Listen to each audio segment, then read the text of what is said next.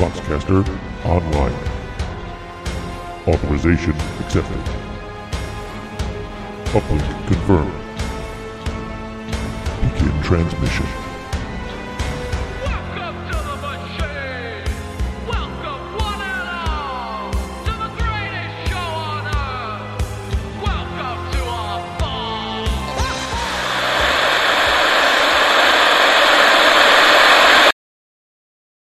We exist to bring the Emperor's peace to the galaxy, said Astelan finally. While we may bring war to millions, we should not crave it. We were created to fight, countered Belath. Yes, and we were also charged with the responsibility of choosing who we fight against, said Astelan. When we go to war, we must do so in the sure and utter knowledge that it is right. From this comes our wholehearted dedication to victory. We must be a terrible foe and must do terrible things in order that others will learn from our enemies' follies. Once unleashed, our anger cannot and should not be stayed. Relentless on the attack, intractable in defense, these are the hallmarks of the Astartes.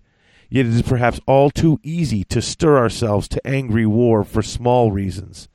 You must remember that a world crushed beneath our heel may be resentful and requires garrisons and resources to guard it. A world that comes freely to accept the wisdom of the Emperor must be embraced as a brother, for they will add strength and not detract it. We are perfected in body and mind to be the sword of the lion, said Belath. Where he directs, our blades fall. It's not our part to judge the punished, merely to administer the punishment. Let diplomats and bureaucrats argue the reasons, and let us be the dedicated to the annihilation of our enemies. And that was David Witek bringing us into the final part of our Tales of Heresy coverage. And that right there is Greg Dan, lore master extraordinaire, here on After Eleanor. Welcome, everyone, to this, as Greg pointed out, the final installment for Tales of Heresy. Oh boy, tons and tons of stories, huh?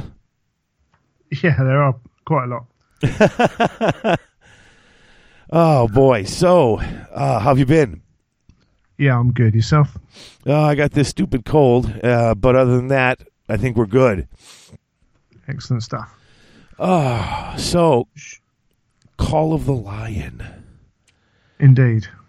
That was where the reading was from. Gav Thorpe. This is what we're going to be covering first. I'm kind of excited. Um, yeah, I, th- I think. Should we just jump straight in? Yeah, I guess. Um, yeah, I think that'll be great. Um, so this one and uh, this one was was I think one of yours. One you so you can take the lead on this one. We're aboard the Spear of Truth, a battle barge of the Dark Angels Legion, which erupts into real space and uh, immediately launches probes everywhere, a bit like the Imperials from Star Wars. Yeah, quite like.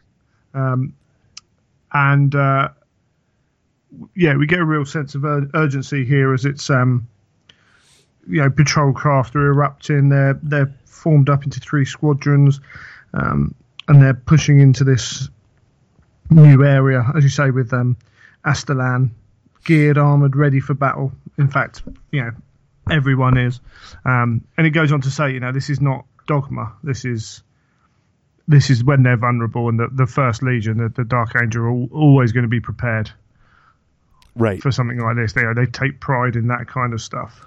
I like when they uh, when they drop out of the warp back into real space. How it talks about how you always sort of need to reorient yourself because to know where you are, to be paying attention, to be looking around.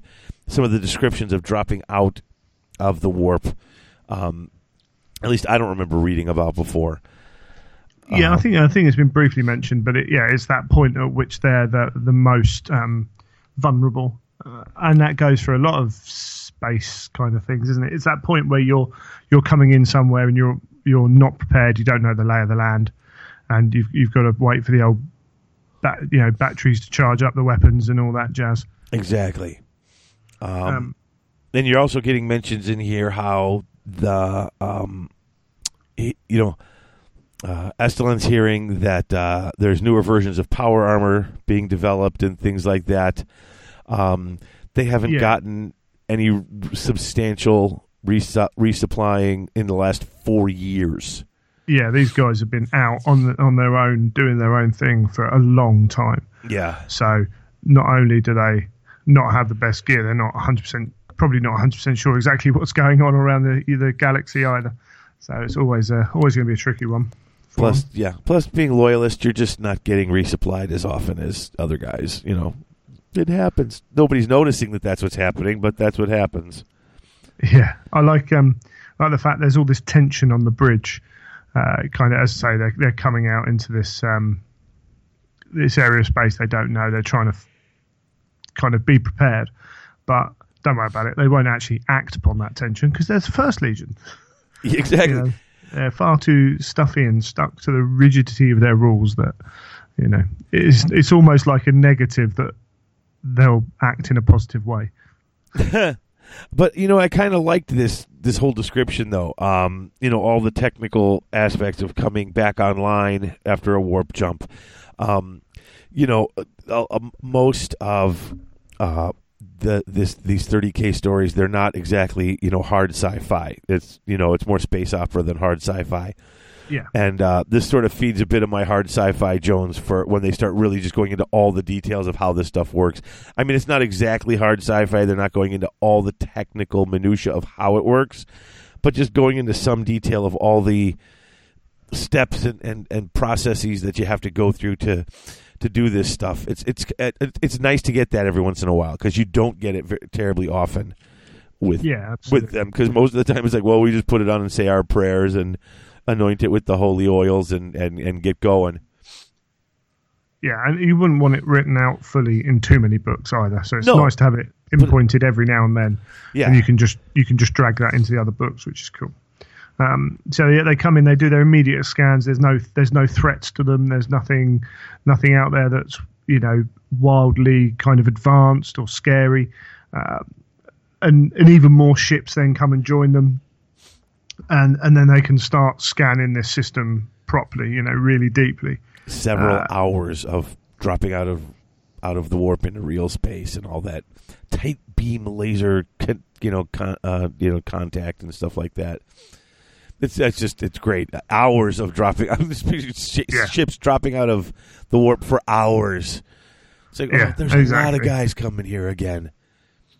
Yeah. And they've come here because there's a, a slight uh, radio signature. You know, there's even a chance that it's just a, a space phenomenon, like a lot of them are. But they're here, and, and Astelan's not expecting this to be anything unusual and gives himself four days to achieve a positive contact.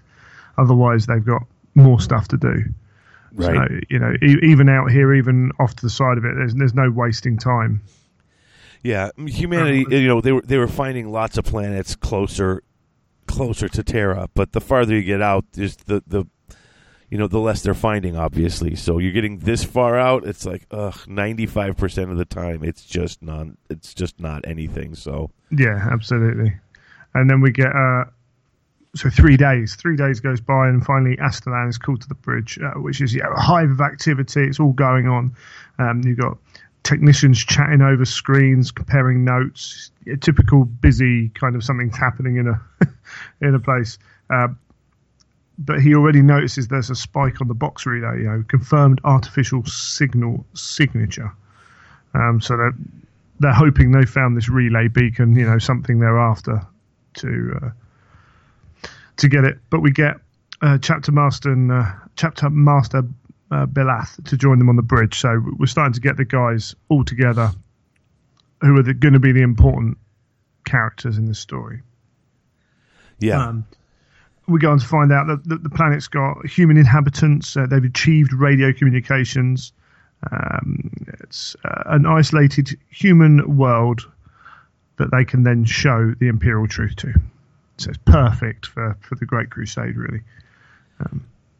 right. Aslan, Aslan and Belath then move down to the, the docking bays. You know, they're going to go down and do their thing. We've got Castellan class bombers and Harbinger assault craft, as well as some others. Um, th- so these are unnamed assault craft in the rules, which is quite cool. This is where um, sometimes I know we're diving into the game a little bit, but this is where sometimes Forge World will then pick up on that and be like, yeah, we want to make an assault craft. Okay, what have we got? Oh, we we could make a harbinger. That'd be pretty awesome. So, and, th- and this is why sometimes these things come out that haven't necessarily appeared a lot, It's because they're mentioned once or twice here. A bit like the Mastodon uh, later on. Right, Uh, exactly. But these guys have, have never met. So Belath is a part of the influx of new warriors from the recently um, rediscovered Caliban. So, which seems to suggest that Aslan is Terran. But they've got these twenty thousand new Astartes from from Caliban. So these are the Lion's own troops, as it were. right. You know, we're talking we're talking quite early on as well. So not too many. Um, we we see all we see already as well that not too many of the Terran veterans uh, took command of the Calibanites, and we've got these guys who are coming pretty much untested, and not you know in terms of the the veterans looking at them, these are new recruits. These are not blooded troops, are they? right. So that, that there's potential for a, a bit of a conflict in that system. But Belath himself, he's wearing the symbol of the Order of the Raven Wing.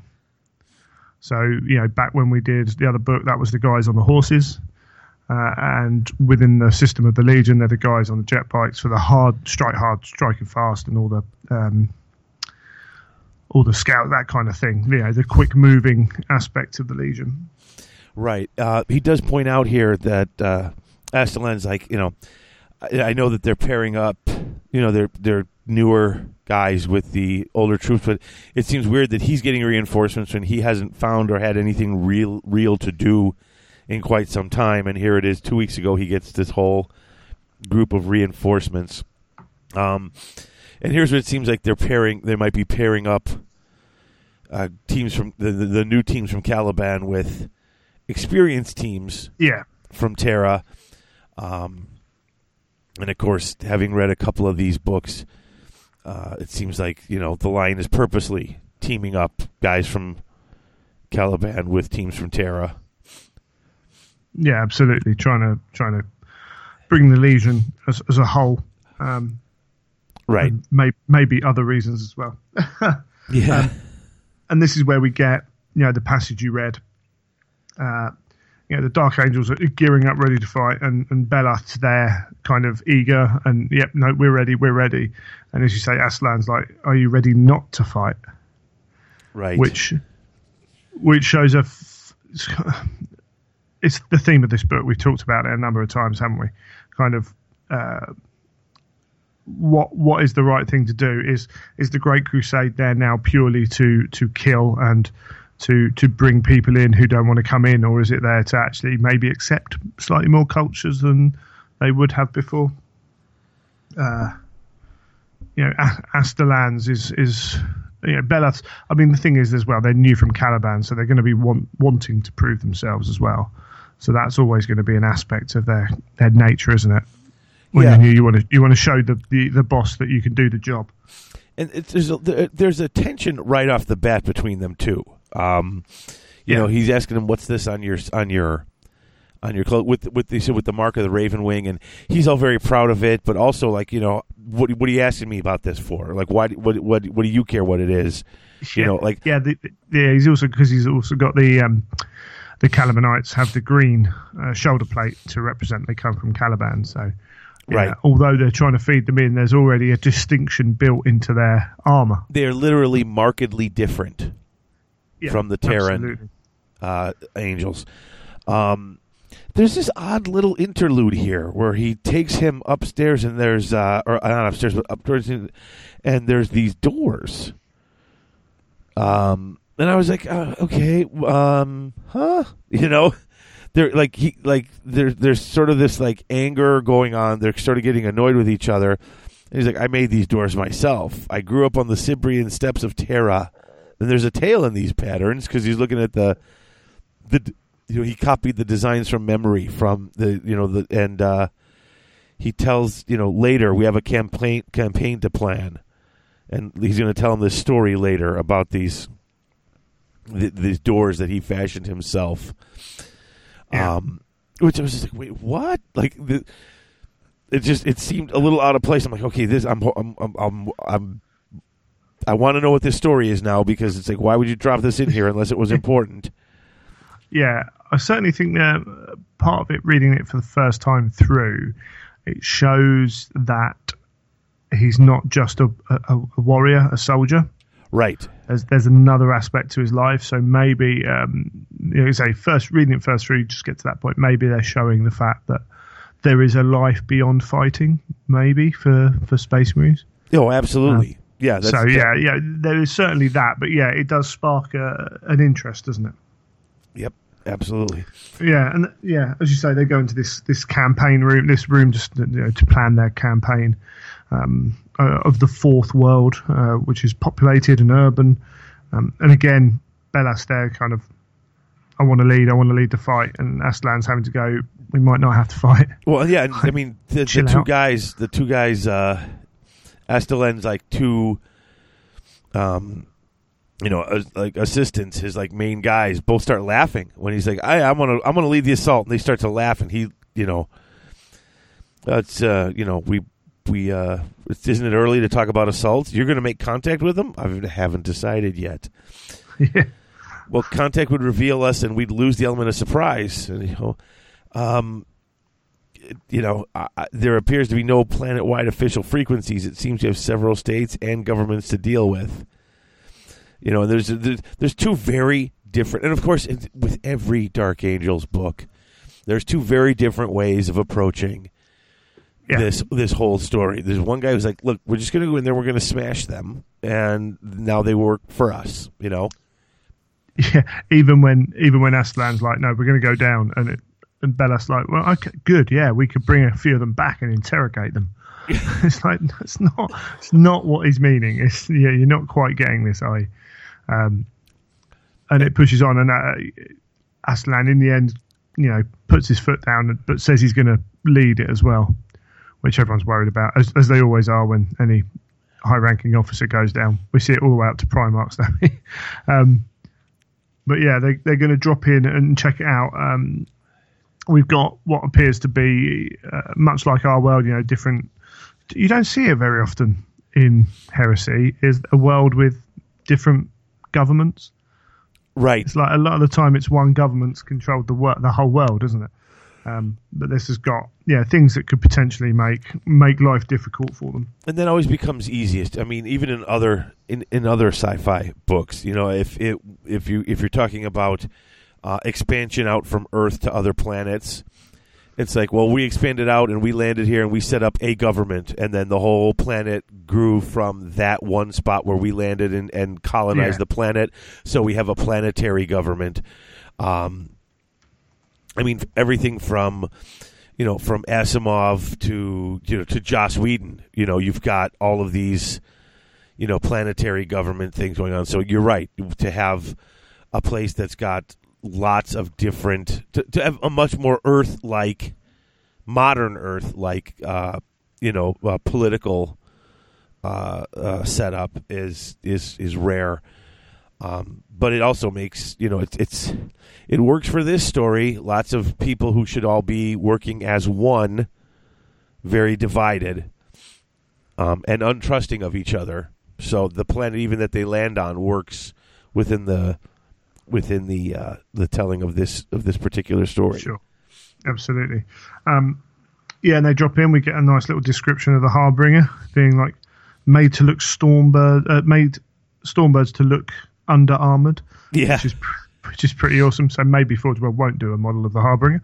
Um, um, but yeah, this this world does not appear to have communication satellites, orbital craft. Uh, you know, they're, they're trying to avoid being found out, so they drop into this small backwater, um, which seems fairly sensibly written. I think you know you wouldn't want to just drop uh, if you if you're not looking to appear as aggressive, you don't drop straight down into the the you know the biggest city you can find, do with Right. huge armored dudes like that. Um, but even then, the response of the natives is just to attack the recon squad Yeah. from the landing site.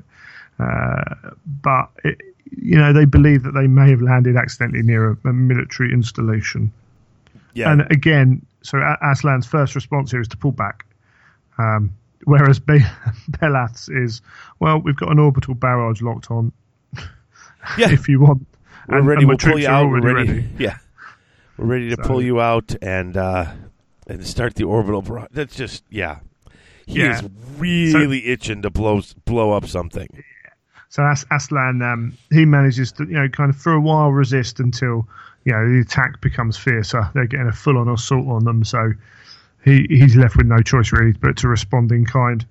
Um,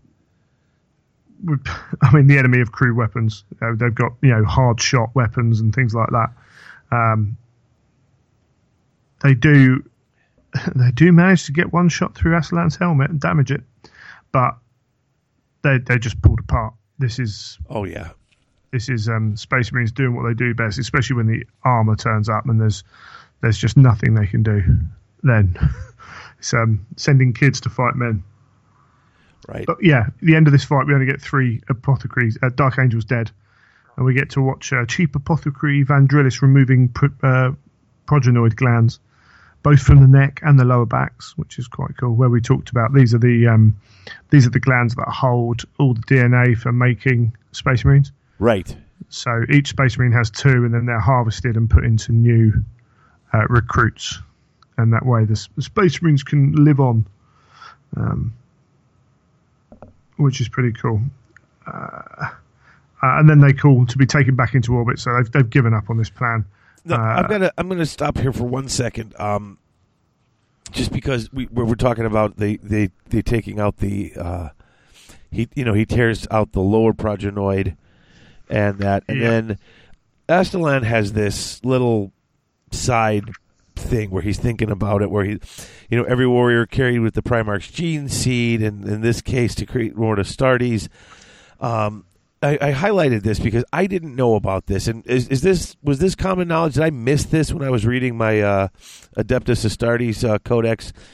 Uh, Astelan knew his fate would not be on the end of a reductor, for his progenoids had matured over two decades ago and had been removed in relative safety of a shipboard medical bay.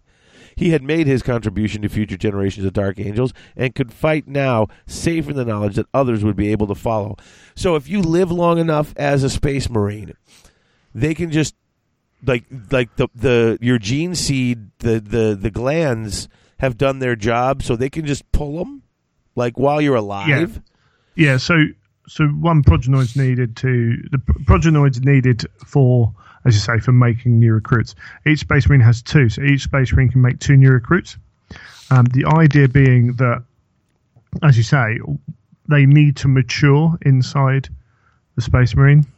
So uh, at some point, but basically, if they couldn't remove them before they died, they would be a dying race because some warriors would just be completely mushed, and you wouldn't Right. be able to re- remove it. So yes, uh, particularly the uh, the lower the, the lower one in the chest cavity is um, can be removed easier than the neck one per se. There are some interesting discussions about exactly how that works. That's so, But- it, but it takes yeah. one to make a Space Marine, and the second one just grows. As that's part of the whole thing. So that way you Um, yeah, I'm trying to imagine, remember exactly how it occurs, but I'm 99% sure that the other one's grown that way. Uh, yeah, and okay. then That, that even makes more sense. I didn't realize that. Like I must have missed that when I was reading through the, yeah, the Space I, Marine Codex because that's I think it, I think it's one of those things where it's kind of there's little kind of oh yes this happens and it doesn't go too deep into Well, it. and that makes more sense though, because just having just that one, and if they die, then it's gone. You know, hey, they actually double. If this guy lives long enough, he's got the original plus an extra. Yeah, is because you. That- say, you know, you That take a melter sense. you take a melter blast to the to the chest, you're probably not having much left to remove. So they need they need the system uh, to be in that case. And as I say, so once they reach maturity, um, they can be removed. Uh, as I say, there's some debate about how easy it is to remove them, uh, particularly the neck one um, or the higher up one, but. Yeah, they can be done, and because you know the system where they were removed in battle is to drill through the armor and you know just tear it out basically. Um, I just thought that was interesting because I had no idea that they could. They, I mean, it makes sense that they could. It's you know, I just for some reason I thought that was an integral part of their, you know, their No, their inner workings. absolutely. That if you pulled it No. out, they would you know they would die or It's the- something. So I guess it's, it's just their reproductive system at the end of the day, and that's all it's Huh. used for. in a in a weird weird way. Yeah. Okay. Well, now good to know. I got that. So Excellent. Um, cool. Yeah. So so they come back and uh, Byzanthus, as they call this place, um, as we say, it's got all these different nations on it, six different continents, each ruled by a different nation. Um, and Belath has his plan, uh, you know, attack planned out to hit each capital. Uh, when a message is heard on loop decrying the attack on the sovereign territory of Confederate Vans. Um, so what we've got is that they actually kind of they have a sort of UN between them, don't they? So we've got a committee of nations is gathered, Yep. uh, and again Aslan sees this as like right here we go, we can approach them properly again and and, and bring it bring this world into the Imperium uh, by compliance rather than force. And Bella's still raging about this, and, and they and they end up getting in this big disagreement. So There's an interesting Uh. argument that goes on here, though, where he says, uh, Aslan says, it doesn't strike me as right that we give these people no chance for a peaceful solution. yeah, You know, what would history think of us? What would Caliban be now if the Emperor had come with a closed fist rather than an open hand? Caliban's different. Because it's your world? Because we have the lion. The Emperor had no chance but to treat with us. Any invasion would have been costly and counterproductive. And he's like, since, oh, so since there's no Primarch here, we should just offer them no choice? You know, their blood and their lives is worth less because of a chance of fate. It was not chance that brought the lion to Caliban. Destiny brought our leader to us, which is kind of a weak argument right there. But I just thought it was interesting how this guy's like, the emperor had no choice but to treat with us. We had the lion. He wasn't going to just take the planet. And it's like, oh, so you the lion's better in his eyes than the emperor, like, or it seems so, at least, you know. yeah, yeah. There's potential to look at it that way. Um, I mean, it's not necessary. He's not coming right out and saying that. No. It might just because he does say it would be costly and, and, and ineffective to do this, so he still had to. But just but also, yeah, there, there's a few things here. There's that. So, I mean, if you attack a Primarch's world, you know, how does that end up? How does that Primarch? We we, we see later on what happens to, um, you know, what happens to Angron uh, when he's pulled from a planet, uh, let alone kind of the Imperium doing anything themselves. Uh, you've also got in there, you know, a very quick bit that you know, the lion was fated to go to that planet. Well, that feeds into a number of theories about uh, the Primarchs and which planets they ended up, and how um, how many of them seem to have ended up on just the right planet right. uh, that that suits their the the the fighting style of the Legion they had beforehand, plus DNA, plus everything else. Um, and then yeah, you've got this kind of different opinions where the Calibanites and the Terrans are looking at, in this case, the Caliban, you know, Belath and Astelan are looking at, you know, what's their role uh, at the end of the day, which sort of reminds me of Horus in Ga- Ga- Galaxy in Flames, when he's got the Interrex and um, Abaddon saying, right, well, they're they're non-human, they're, they're deviated too far, we have to kill them. And Horus is like, but do we? Is that really what was meant? Are we not at a point where we can learn to to live with a this this race who are you know mainly human and following Right. us? So you've got those three different things all going on in that one little conversation. Um, and and that again, you know, it's the crux of this book. What is the Great Crusade at this point? Uh, at what point is it? Is it the complete and utter dominance of humanity, or is it um, uh, making a safe uh, galaxy for humanity to survive in? Because they're potentially different things. and So- lots of lots of arguments going on about just just their their pur- like you said their purpose um they get this uh you know uh i mean it gets to the point that the argument gets so bad that Aslan grabs you know Belath by the breastplate you know smacks him into the Yeah. wall and you know he's like, you know, and I won't tolerate this lack of respect. And he's like, and I won't take yours. And you know, I fought for the emperor. He chose me to be the front of this. And he's like, I have my honors. You know, I was the first in my order to be chosen from the Astartes. I was the first to be made chapter commander. I was raised on traditions older than your legion. You know, so then they start going into that thing where it, it, it's just it's a really weird dynamic going on here between these guys because they're they've been raised two very different ways. Yeah, and it's again we've seen a number of places where uh, legionaries seem to put their primarch before their emperor, uh, and, and this is a kind of a major crux of this argument. You know, Belath believes the line should decide what happens, and it's like Aslan's like, we've been given all the power in the universe to be able to decide this ourselves. This is what we should be doing. We can't can't have the line here every moment. The emperor's given us uh, guidance on how to do this, we can follow it through. Uh, and as you say, it's the point at which he calls um, Astelan uh, soft and a coward. Uh, he proclaims his, uh, yeah. So, you know, Yeah, Astelan's. Astelan's claims are all based on the Emperor, and Belath's are all based on the Lion's seen me do this. This has happened. This has happened. Um, Yeah, until that- yeah, he puts him up against the wall. Yeah, yeah. If you wish to cry off to Caliban, you can. I'm going to talk to this council. Oh, you want me to go to cry in the Caliban? You're soft, and I wonder what the lion will make of your lack of courage. So yeah, they're just they're not. They don't like each other, and it's obvious, and it just it just keeps getting worse. Yeah, I, I mean, personally, my feel of it is Belath is a jumped up little kid who um, kind of knows everything in his mind, but Right, you know, in reality has to be taught a lot still. right. um, He's very much kind of that pride of the Legion. Uh, the, the, the, the, they have a he was the very Dark big fish in a small pond, Yeah, and now got released. And yeah, he really wants to prove himself. Um, but Astelan wins through. Um, you know, his rank wins through, and that after two days of, of communication on the planet, they finally find someone who can gather the Committee of Nations uh, into an audience, uh, with the condition that only two unarmed uh, people attend. Whilst you know, Belath's going to prepare the, the the invasion, whether or not whatever happens, he's going to prepare this invasion, and. We have Astelan and Belath teleporting into the chamber to find it full of terrified men and women, uh, and the process Right. begins. We got um, you know, Belath is bad cop, Astelan's the good cop, which is they, not they come down there in, the, in their robes too. They come down there in those. Uh, Yeah, And even though, even then, I mean, we've seen this before. Even in their robes, they're they're terrifying. They're terrifying. They're huge. They're monstrously large. Um, you know, they don't look like you know peaceful guys. They look like brutes. Um, and and these uh, these people on this planet are rightfully scared.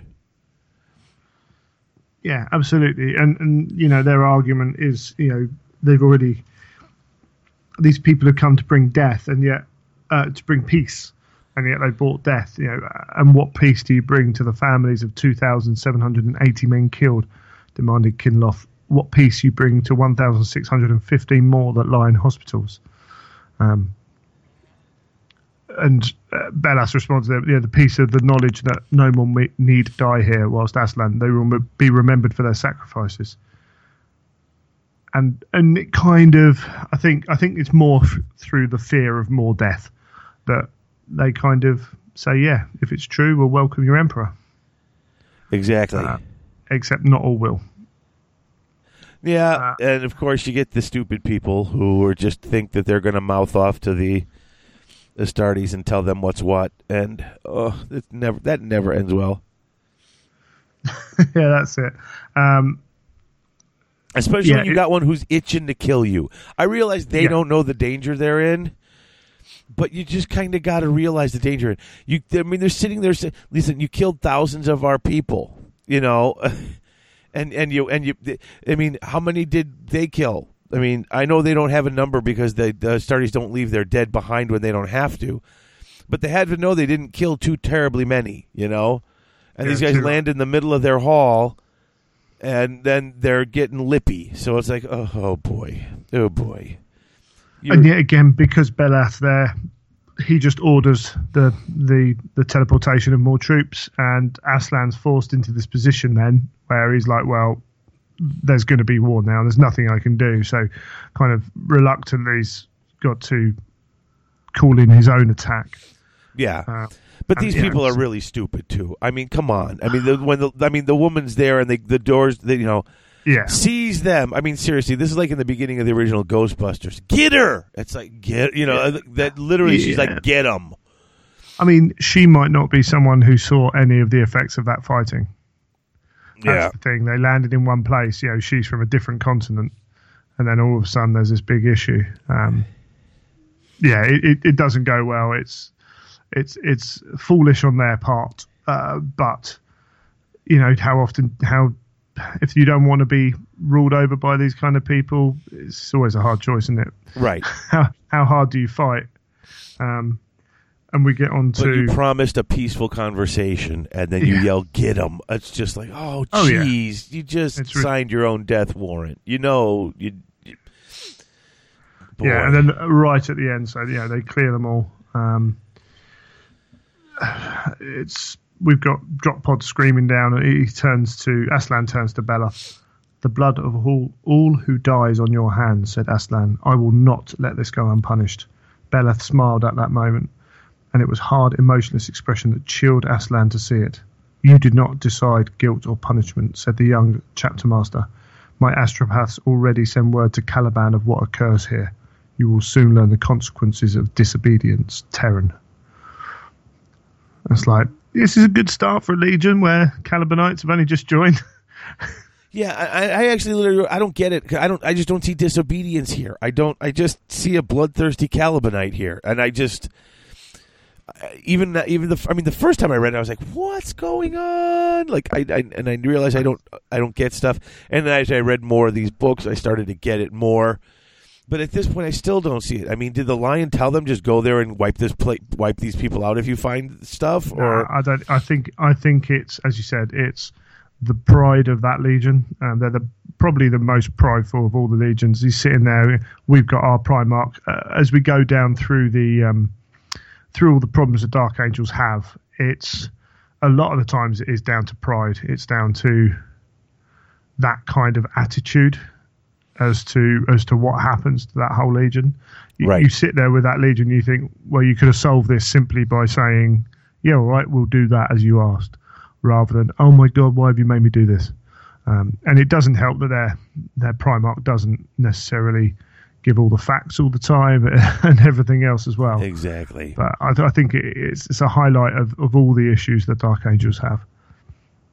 Um, and you know, it, it was a build up because we'll see these characters a little bit later on as well. Oh yeah, absolutely. So yeah, it was cool. It was a it was a good little story. As I- It was. hard to feel its worth maybe in its it, independently. Yeah, uh, especially since we've seen a, a couple of different stories where they literally beam down and talk to a grand council and get attacked uh, stupidly. I mean, Call of the Wolf, which was our second story, I think, in Yeah. this book, had a similar scene in it. So you're starting to see the same things over and over again. Um, but in that one, the conflict, uh, you know, w- was at a, at a different point for a different purpose. Um, but uh, on the whole, with all the rest of these stories, it works. Yeah. Oh, excuse me. Yeah, it's, it's pretty good. Got the hiccups. Do apologise. Yeah, it, it it works. It's it's a good little fun story. Uh, as I say, with more tied into it from from the outline stories. Yeah. So um, take a break and come back with uh, Last Church. Yep, I forgot we got three more. haven't We We got Last Church and After Desh'ea. So Yep. yep, Last Church. All right. We'll be back in a moment, folks.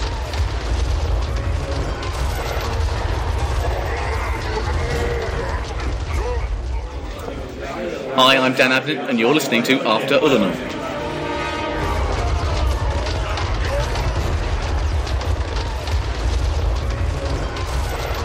And welcome back. We're going to be discussing um, a controversial book, The Last Church. I like this one. Yes, uh, it's Parts definitely of it are a little heavy-handed, and it throws in a couple of things that make me go, "Wait, what?" Uh, Graham McNeill wrote this one, and there's a couple of things in here that make me stop and, and ask questions. But uh, I find this one quite interesting. Um, Definitely. so it starts off at the Church of the Lightning Stone. Um, Indeed. it's midnight services here. People, uh, the the the pe- the priest is Uriah Ulth- Olathaire, and Yeah. uh, uh, seven decades had passed since he had seen an army of those giants marching into battle when he was, you know, little more than a child. He could picture them as though it were yesterday, towering brutes who carried swords of caged lightning and were clad in plumed helmets and burnished plate the color of winter sunset. So were those the, the with the with the Thunder Warriors. those were the Thunder Warriors, right? Okay. Yeah. When he said plumed Yeah. helmets, I thought it was the Custodes. All of a sudden, I'm like, was it was the? the I mean, maybe s- saw the Emperor's actual bodyguards or something like that. Um, Yeah, he's, he's witnessed a lot of the unification, so That's it'll be what- yeah. mainly, the- yeah, mainly the Thunder Warriors, the brutal power of the Thunder Warriors. So um, basically, you know, it's the fighting's over here. You know, we've got all this stuff going on. Um, you know, the grand architect of this last world war is emerging from the host of toppled despots, ethnarchs, and tyrants to stand triumphant on a world made barren by conflict.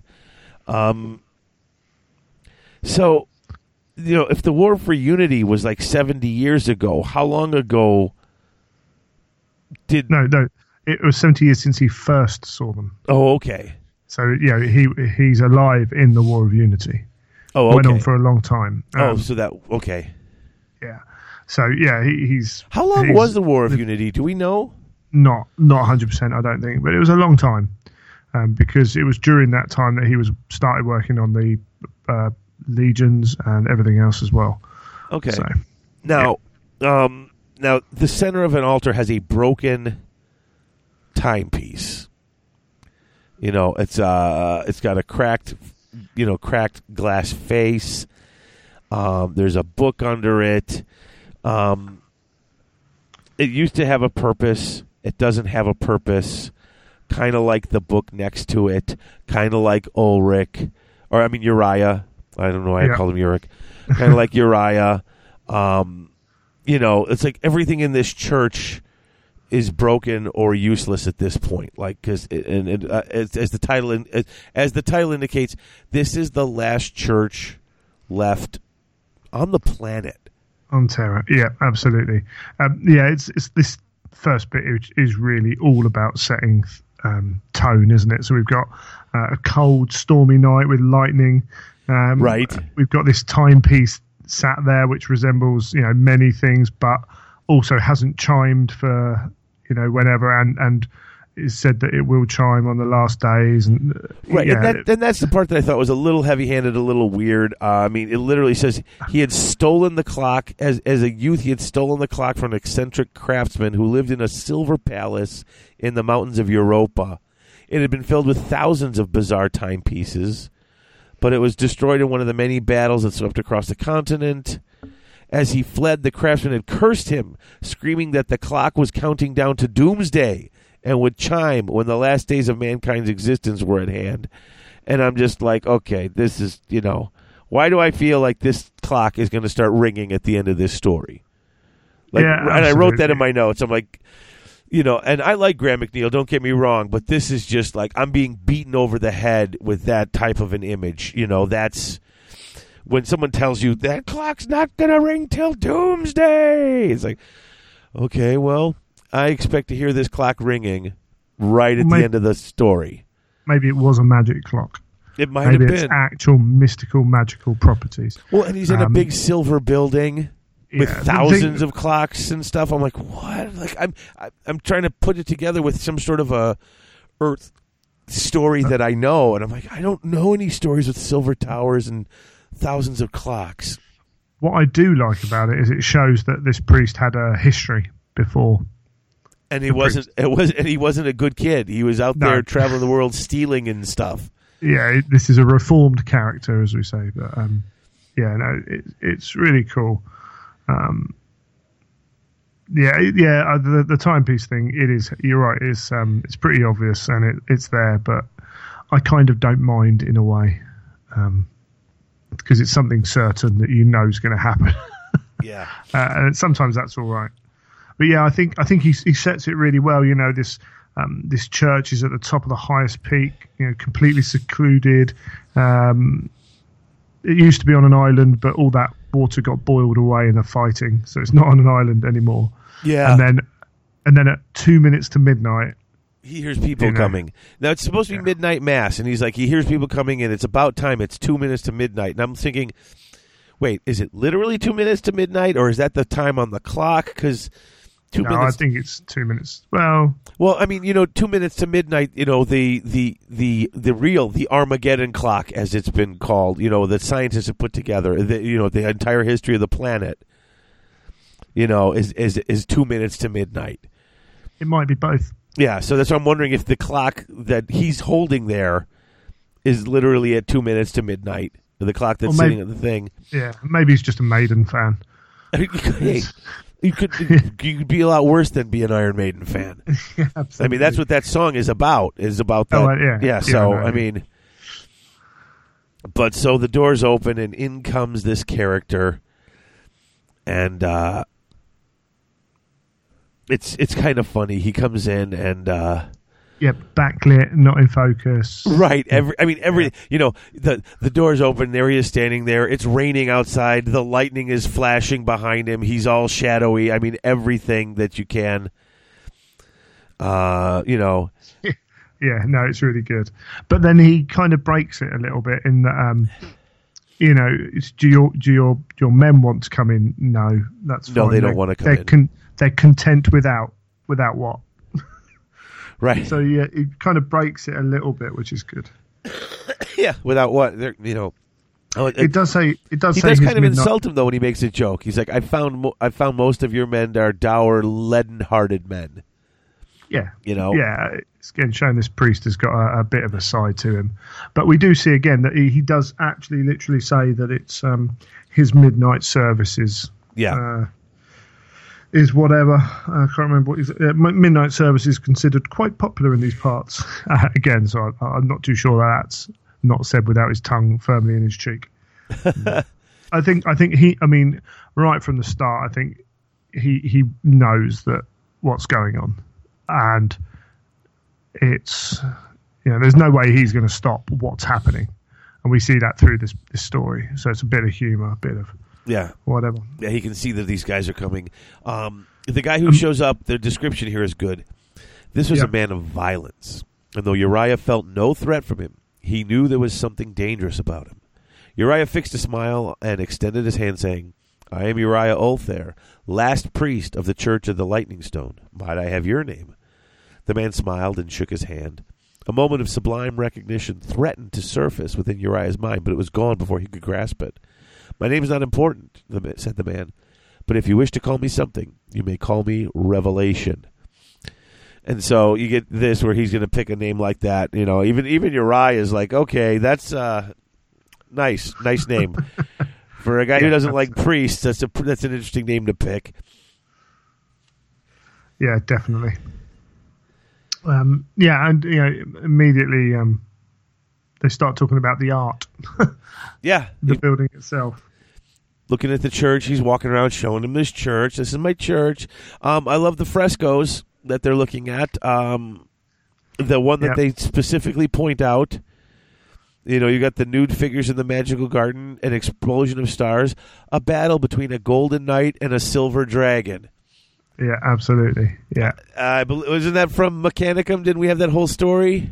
That. Yeah, you know, the claim in Mechanicum that the Emperor brought a dragon to Mars. Yeah, Yeah, that he was the actual one who slayed who slayed the dragon back in the middle. That was just I was, so when I I'm like, oh okay, I like that. That's a good that's a good one to put in there. yeah, definitely. And and he shows, you know, this this revelation shows not only his appreciation of art but his knowledge. So he's, he's claiming to have studied these things and um, definitely to have seen no higher power. Yeah, the claim of uh, jealousy that uh, goes along that that, you know these things could only be vi- uh, be made with with some form of divine power involved. yeah, divine inspiration. You have to admit seeing this. I don't have to admit any such thing. Just- the arguments are just great. Yeah, and and this kind of kind of sparks a little bit with you know why is he here at this last church? Right. Um, you know we know we know this is the emperor even at this point. Uh, why why attend to the last church if you've got truly secular uh, a belief system and everything else, then don't you just destroy it, or, or are you here to take pleasure in destroying it? You know, destroying a church and a little old man, or or are you here because you're losing something by destroying it? Yeah, that's what I was, and that's that's what I was sitting around waiting to figure out Yeah, and I think um, I think because he's a revelation. he's about he's going to reveal something to him. So I'm like, what is he going to reveal? That's that's what I want to know. I mean, I, I know we know at the end he's going to reveal who he really is, but there's got to be more to it than that. You know, otherwise he's just going to reveal, hey, and then this guy's going to be like, oh, you're you. Look how wonderful you are, and just like everybody else, he'll fall to his knees. And I'm like, I don't see that as the end of. I don't see that where as where this book is going to go. Already, I don't see that as where this is going to go. Sure. Otherwise, the clock would already be tick would already be chiming. You know, Yeah. as soon as he walked in, that the clock would have chimed to give. You know, you might as well give it up right there. You know. So Yeah. Um, uh, and one thing here, um, we've talked before. Um, I, I believe you know Graham's an atheist and and things that that go along with that. But to write this book, um, to talk for a priest, but also to maintain a little bit of the mystery, and then essentially to hide your own beliefs in writing out someone else's beliefs is always going to be difficult yeah, uh, and I I feel there are points in this where I can see him trying to do that, and there are points in it where I can see his real kind of beliefs coming through. But in the end, I think he does okay with it. Um, I've seen people who don't believe in these things try to write for priests and do way way worse than this. exactly. I, I don't think anyone w- with something that's so personal, so strong as a personal belief. I don't think anyone will ever do it brilliantly. It would take a special, special kind of person. But I think Graham does it pretty well. No, he does a really good job, I think. And as I mean, I've, I've He's I've- fair. Yeah, he's exactly. You know, I mean, I've never. I think I, I know. I've you know, uh, dude. I was raised Roman Catholic. I'm pretty much as you know.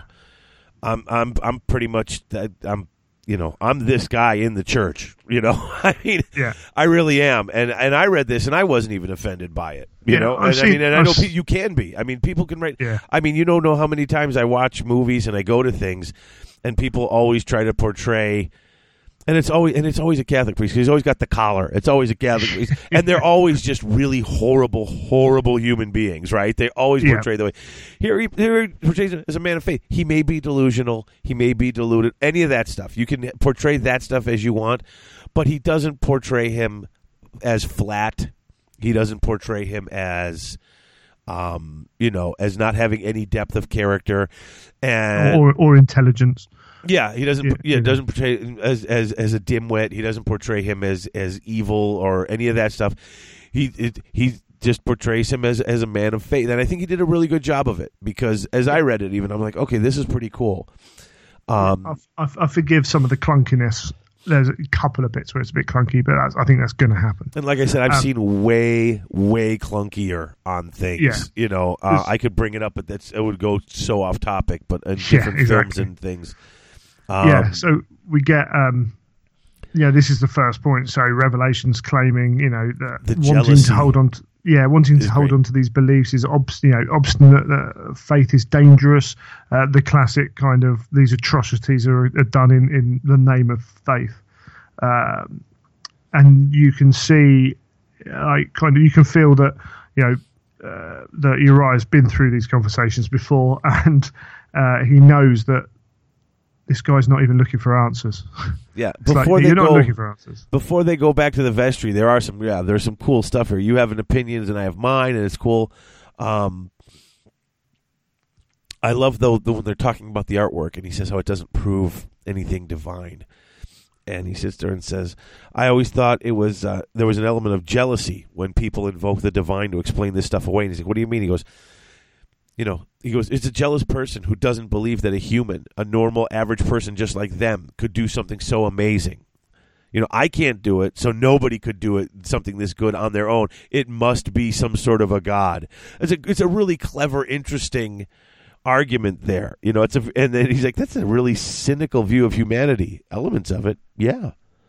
Like you know, it's just he's very cynical on human motivation, you know, and and what they do, and it's just really. You know, uh, and then it- that's when he's like, you know, this has been an interesting conversation, but you you must excuse me. I've got a congregation coming. I'm I'm really got to start mass. He's like, nope, no, you don't. No one's coming. And you're like, what? Well, and then that's when he, he sighs. Why are you really here? This is the last church on Terra. History will soon be done with places like this, and I want a memory of it before it's gone. And I, I think about that. This is the last church on the planet. And I just try to wrap my head around that for a second because I literally I can't drive to work without passing dozens. You know, I mean there are literally dozens of churches I pass on my way to work, and it's only a 15 mile drive. And that's not just churches. Yeah. I mean, but Uh, yeah, but I mean, just Temples, mosques. Yeah, Exactly. you're- Yeah, you're right. Yeah. and this is the last church and i know i i know i'm i'm just con, con, i'm just conflating church with any sort of you know place of worship because i'm assuming that when they call this the last church they are meaning any sort of place of worship since he's turning the whole planet secular he's not just getting rid of churches he's getting rid of mosques and temples and every other you know you know little you know wiccan stick man, you know place out in the woods too. And the whole size of the planet and everything he's done, he's managed. This is the last. There aren't any churches anywhere. I it's like I can't even wrap my head around that idea. And I know there's been times before I couldn't wrap my head around ideas, but just to think that there aren't any, they're all gone. It's very alien, isn't it? It's it's a. I mean, I can't. I can't. I can't picture it. I can't think of it. You know. Um. So he invites him back into the vestry in the back, and they're sitting back there, and he brings out some of his uh, his good red wine, and they're sitting and they're drinking and they're talking about stuff.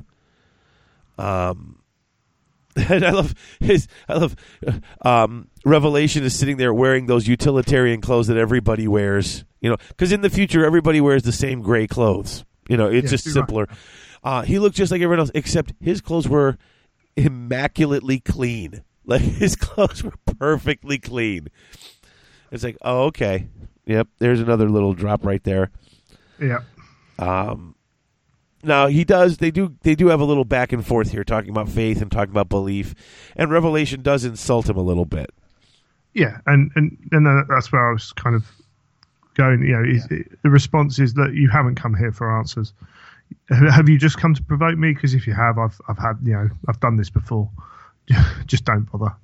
You you come here to destroy the church and you know get on with it. but yeah, no, it, it's a nice little piece. Again, that that was a nice bit where it's like yeah, this guy's yeah, this guy's been in this position before, and and there's no talking to a guy who's absolute in his belief of no belief system. Right.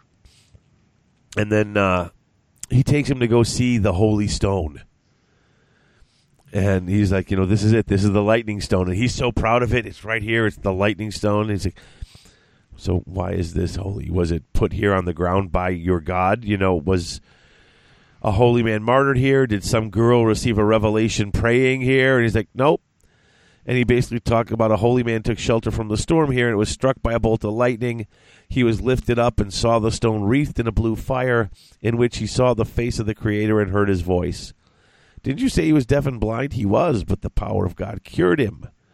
He immediately ran back to the village, told the people of the miracle, and then he returned to the lightning stone and instructed them to build a church around it. The story of its healing soon spread, and within a few years, thousands were crossing the Silver Bridge to visit the shrine. So this is, uh, you know, he goes, you know, it's in Revelations like it's it was healing people. It what it cured diseases, broken limbs. I love the broken. That's always one diseases. You know, people could say I was sick and I'm cured. Wait, could it? Did it, if you had a broken arm, did it fix broken arms? Those are the you know, can it fix something obvious to the, my to my sight that I can see was obviously broken? Well, the records say it did. And he basically turned around and starts in Revelation, just starts explaining scientifically what this stone is made of and how lightning hitting it could have given this guy back his sight or his hearing or any of these types of things could have affected it. And he Yeah. just starts rolling through all the scientific explanations of how this is science. This is not this is not a miracle, unless of course you don't understand science, and then it totally looks like a miracle. Yeah, it's, again, yeah, it's another interesting one. Um, yeah, there's a bit of a yeah, it's quite a mocking tone in that as well. Uh, but he Uriah manages not to rise too much to it. Yeah, he just tell, basically tells him it's a, there's a real malicious streak in you if you want to destroy my faith, and he's like, I'm not being malicious. I'm explaining to you how this could have happened without any godly power. Yeah, um, and he, you know, his response is, "Yeah, but you know, I've got personal experience. I've seen my God." Yeah, and that's where it comes down to. He's like, I've seen him myself. You know, you know, it's far more likely explanation. He basically says, look, but my explanation makes perfect sense without having to just believe that the I can I can explain it. You can't. You're just saying, oh, it just happens because we can't. ex- But I can explain it. Doesn't my explanation make more sense because I can explain it? Well, no. And that's when, yeah, I've seen God Himself. So it's he's not blind faith. It's his he he is not, you know, just blindly following a faith. He's had a personal revelation, uh, and that's when he explains the story about uh, when. Uh, Yeah, he saw his um, God at Guadier. Yeah, and I like when he's when uh and he finally does snap a little bit. Revelation is left. If a man claimed his dead grandfather was speaking to me, he'd be locked up in asylum. But if he were to claim the voice of God was speaking to him, his fellow clerics might make him into a saint. Clearly, there's safety in numbers when it comes to hearing voices, huh? And that's when he finally, this is my faith you're talking about. Show some damn respect. And he's like, well, "What do you get? You that's where he's like, "What do you? What do you deserve special treatment?" And he's like, "I've seen it. I've seen it." And then, uh, so they go back to the, they go back to the room. He's going to tell them the story. And, yeah, uh, I mean that that respect thing's an interesting one because that's brought up in, in real life as it is anyway. But um, it's like, should we not be showing everyone respect anyway? This is, you know, as we know, this is the emperor of mankind, uh, who's talking to someone who's been here, done this job. Um, you can you can still disagree and you can still argue and everything else, but he's this personal kind of um, inability uh, to respond with with anything but kind of mocking or anger is quite a kind of a detriment, I think, to the character, yeah, it is. and that's. yeah, But yeah, it's just an interesting one to see it react that way, you know. Well, and I think part of that has to do with something that he knows that we don't know. you know, yeah, um, and we don't realize that yet. It's still mean. I mean, he is kind of toying with him here a little bit, and it's just it seems he's trying to. Well, and it, I think there's part of it is that is that frustration. You know, I'm trying to I'm trying to be logical. I'm trying to just. I'm trying to explain this. You know, it's, it's like someone really smart trying to explain something to a child, and the kid's just like, "Nope, don't want to hear it." And he's like, you know, he's getting frustrated. He's also not necessarily doing it in particularly the right way. No, not So, at all. Yeah, it's, it's a it's a very interesting kind of dynamic, and this is where you know both sides of this party come off well and poorly in different parts of the story. You do get a great part though, where uh, Revelation goes to sit in the chair, Yeah, and the chair creaks way more than it should. yeah, underneath. He's like, well, he's not particularly bulky. That chair is making a lot more noise for someone Yeah. of his size sitting. And it's like, oh, wait a minute. I read, we read a couple of stories where guys went, and I, I forget which story it was, but uh, somebody came in and it wasn't. Uh, oh, what is it? Uh, which story were they? Doing the oh, it was it was the end of a Blood Games where they were had the little things Yeah. on it. Yeah, I'm like, oh, okay, there you go. So the guy tells his story, and basically he was at this battle. Revelation uh, agrees that oh that was a bloody horrible battle, and he looks at me, he's like, "Okay, quit playing with me. He's like, I was there, I was young, and I'm way older than you. There's no way you know what it was like that day. And he's like, No, trust me, I know what it was like that day. it's like, okay. So basically, I mean, long story short, he gets in the middle of this battle, and they get their asses handed to them by the uh, by the emperor's troops, right? yeah. It basically comes down to that their army's destroyed. And it is not routed, not put to flight, destroyed. In less than an hour, 50,000 men and women had been killed. Um, he's crying, all this stuff was going on. And uh, he's the only survivor, apparently. And um, he was crying and all that, and all of a sudden, the power of the divine. I looked up and I saw a golden face above me, a face of such radiance and perfection. My tears were no longer shed for pain, but for beauty. Light surrounded this figure. I averted my eyes for fear I'd be blinded. I'd been in pain, but now that pain was gone, and I knew I was seeing the face of the divine. I couldn't describe that face to you, not with all the poetic images and all the world at my disposal, but it was the most exquisite thing I'd ever seen. I felt myself lifted up, and I thought this was the end for me. And then the face spoke to me, and I knew I was destined to live. What did he say to you? Uriah smiled. He said, Why do you deny me? Accept me, and you will know that I am the only truth and the only way. And he couldn't respond to him. You know, I was I was stilled by this awesome vision of God. Revelations, like what makes you think that was God? Didn't you uh you know don't, haven't you read about how your brain's ability to perceive things when you're not well, when you're hurt and stuff like that? And uh, he's like, Nope, it was God. yeah, that whole kind of you go from you know his whole reason for leaving was because of the tyranny of the emperor and everything else, and then you get to this point where you know we know he he saw the emperor there um, and believes it to be his god. Well, well, even why do you deny me? That's I mean that's literally I mean Yeah. that's stuff. I mean that's right Yeah, out of the why'd you- Bible. yeah. So you know, yeah, why do you deny me? And then yeah, all, all those little lines. I am, you know, basically I'm the only way, uh, and, and all that. Yeah, it's it's all the Bible, but it comes back again on well, this imperial truth is to have no gods, and yet if he sounds like a god, looks like a god, speaks like a god, smells like a god, chances are he's a god, right? and yet he still wants people to deny him, which is always going to be tricky. Yeah. So you know, then he was healed, and it was like, oh, I, you know, I, I, you know, then I saw the Church of the Stone, and I knew I found my purpose. I was healed. I was stumbling around. I was not well, and then I saw this church, and I knew this is what I'm here to do: be the guy at this church and and proclaim His word. And so that's what he's been doing ever since that. Why would you deny me? Don't you just follow me? And he said he saw it, and he did it. Yeah, and so that's his huge story and it works you know um, and then revelation decides to tell a story um, you want to take this story do you have well, this part Yeah, Or- I mean, yeah. There's there's there's quite a lot going on in this book, isn't there? yeah Um, I do like the fact that Rev's return. You know, his parents are dead. Um, and Revelation has the ability to admire uh, admire Uriah's ability to you know let God judge the killers of his family.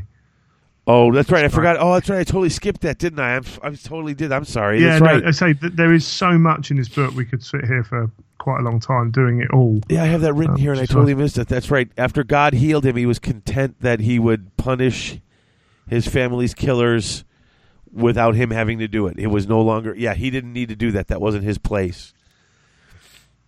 Yeah, which is you know something I think that maybe is a little alien to the rest of the world at this time. Um, but yeah, as you say, the emperor then goes on to to tell his story, um, which is a, a, of a, one religious group, um, you know, believe another's purposefully defiled an area, and from there on, a, a war is fought, um, killing thousand people.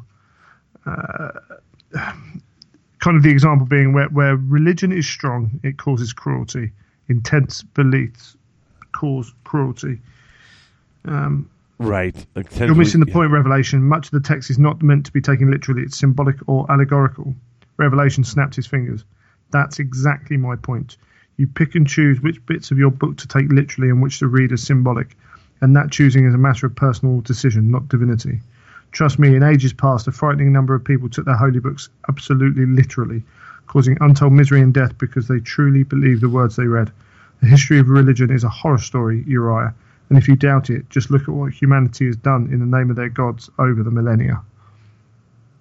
I mean, yeah that's kind of a powerful point, uh, which could actually be looked at again in in this instance as we go through into the Great Crusade.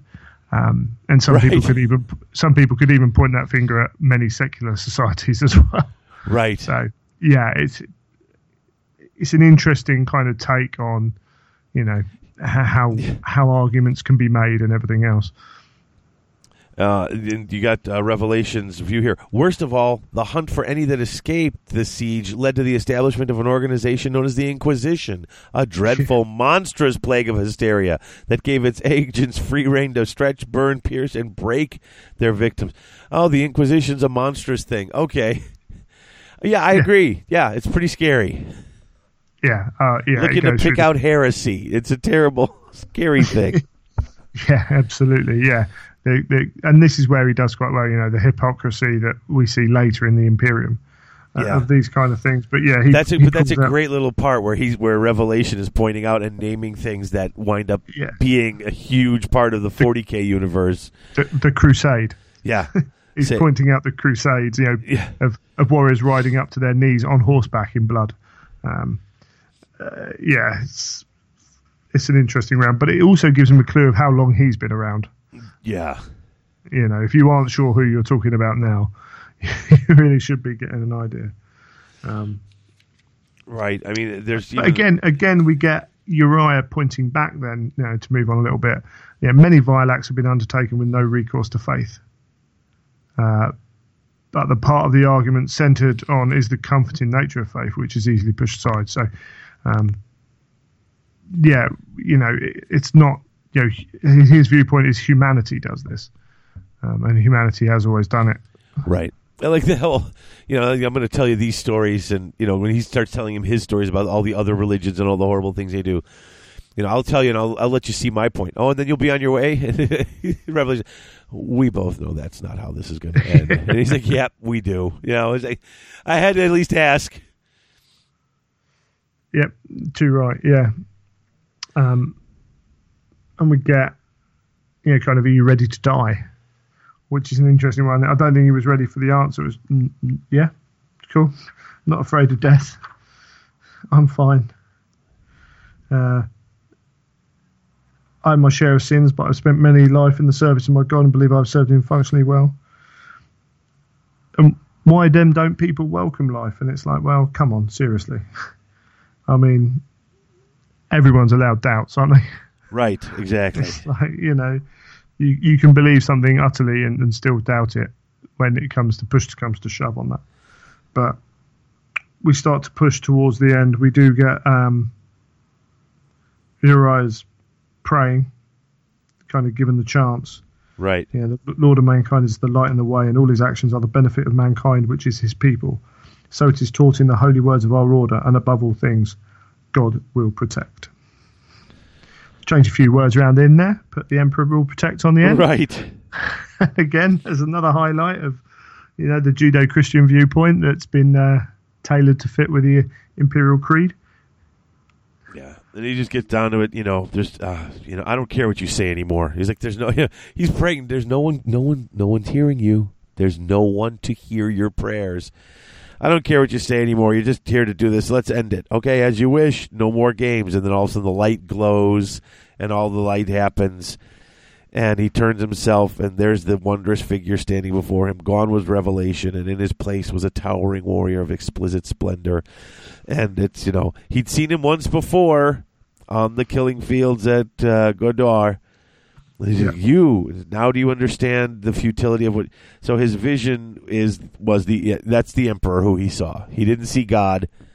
He had he was the only survivor of this battle, and as the emperor was surveying the field, the emperor went to the one person who was still alive and healed him and said, "Hey, you know, stop fighting me. Why are you fighting me?" And uh, so now he's like, "Now do you understand how futile what you're doing is?" You're the emperor? Yes, I am, and it's time to go. Go where? There's nowhere for me to go in this godless world of yours. Of course there is. Embrace the new way and be part of something incredible. And Uriah is just like, ugh. And so he goes, and they basically, as it comes towards the end here, they're going to start to burn the church down. You know, there's he goes outside with him, and there's uh, he goes outside with them, and there's uh, Hundreds. Yeah, lines and lines of the, um, the Yeah. Thunder Warriors. Yeah, Yeah. the Warriors he saw uh, Gudan. Um, it's brilliant because at the point where it's he's given in and you know the emperor's like no we're gonna does this big speech is the point he most looks like a god in the whole thing Right. as he's walking out and doing everything with it, which is brilliant. Um, but yeah, he, he pulls him out. You know, his dream of uh, his dream of an imperium of man that exists without recourse to gods and the supernatural.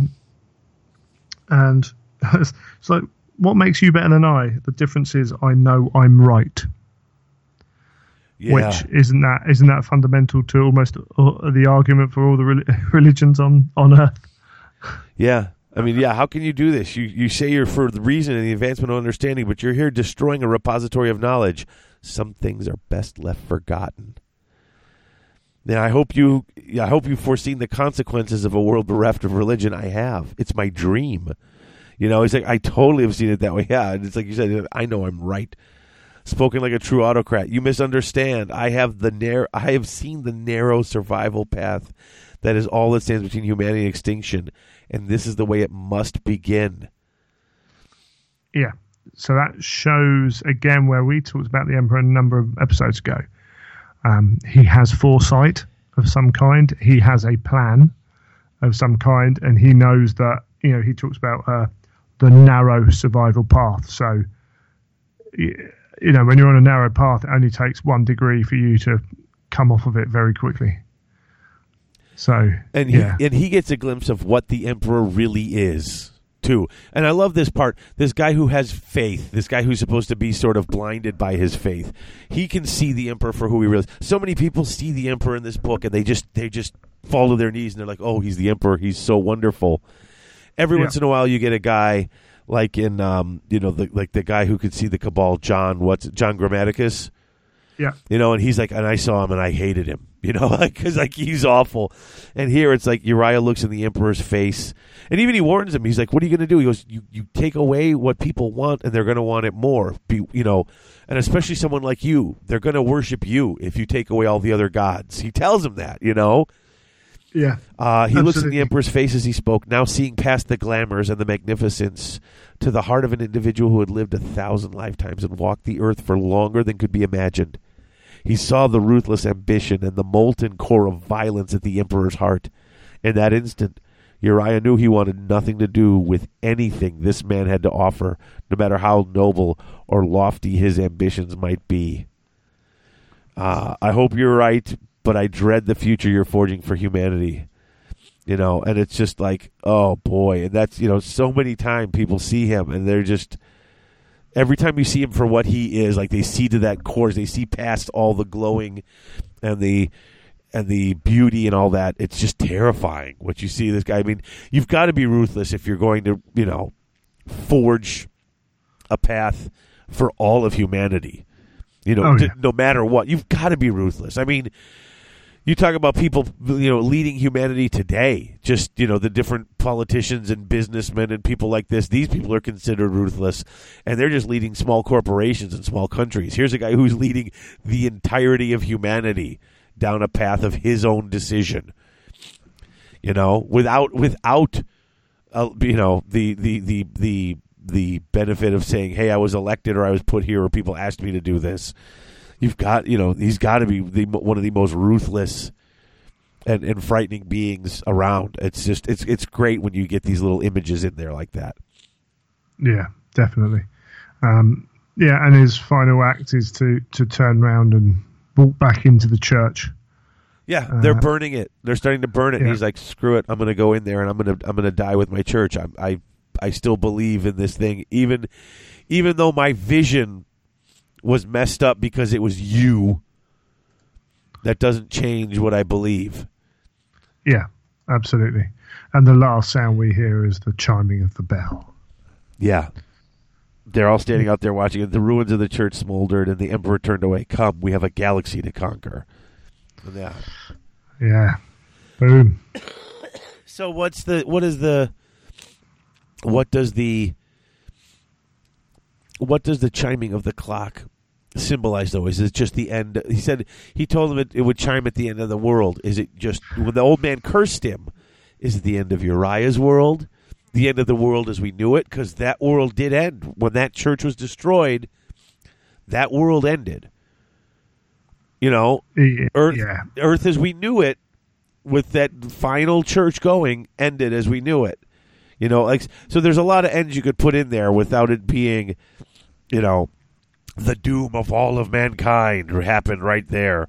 It could be a, a something much more smaller and personal, as the doom of the person who stole the clock and was cursed, or just a, a, shift. I mean, it, it's it's still heavy handed. I was waiting for that damn clock, but but uh, it you know Uh, read what you want to into it. I think. Exactly, and, and, and so I still, I still, the way he used it, I didn't mind it as much. Just as you were walking away, you heard the clock ticking or the clock chiming because it, after all those different revelations happened and his decision to go back inside, it kind of, it kind of worked actually.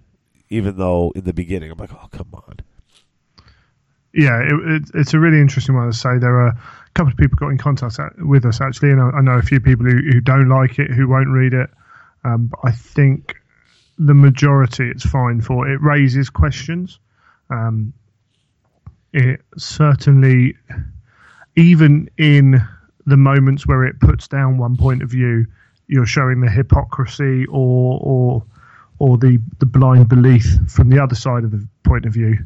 So you can certainly look at both sides and, and pull out kind of issues per se. Um, and as I say, for for someone who, who you know, who they're going to have their own point of views, and I think think Graham's fairly strong on that aspect of it.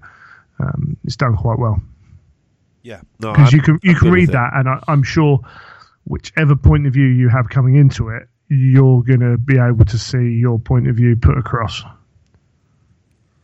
Yeah, like I said, I, I, um, you know, I don't. I don't think we ever addressed this, uh, because I, just, I generally don't bring it up. But when I first started reading some of this stuff, the the rampant anti-religious sort of sentiment in this secular world, and how great it was to be free from the shackles of religion and stupidity, it did bug me when I first was reading this. As a guy who, you know, tends to get up and go to church on Sunday morning and believe a lot of this type of thing um, you know, it did bug me, and you know, part of it I was like, well, you know what, it's just, it is just, it, that's the story of this world and what happens and and how these things work, and you know, uh, this particular story, I, I, you know, it made its points for both sides of the argument.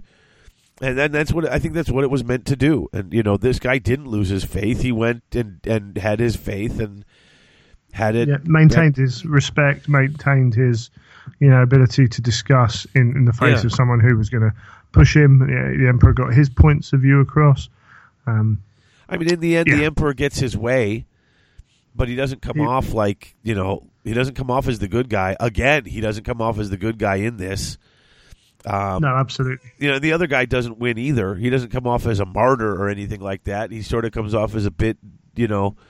There's parts of him that are. I've, it's obvious. Well, geez, okay, my revelation wasn't real, but I'll still read from what I want. I think it was pretty well crafted. I think it was even handed for a, a a story that grabbed a subject that was pretty that you had to know was going to be touchy.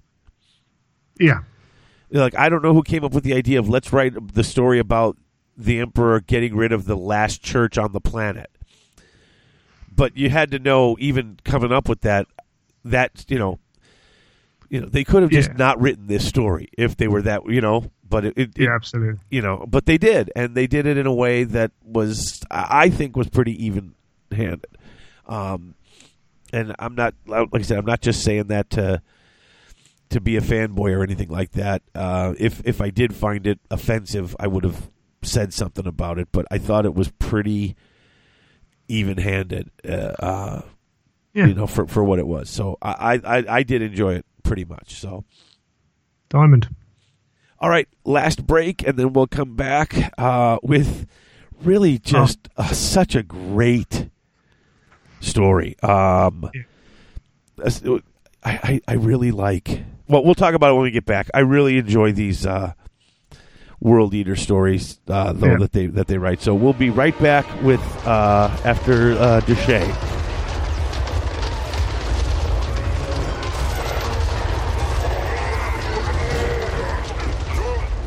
Hi, I'm Graham McNeill. I'm the author of False Gods, and this is After Eleanor.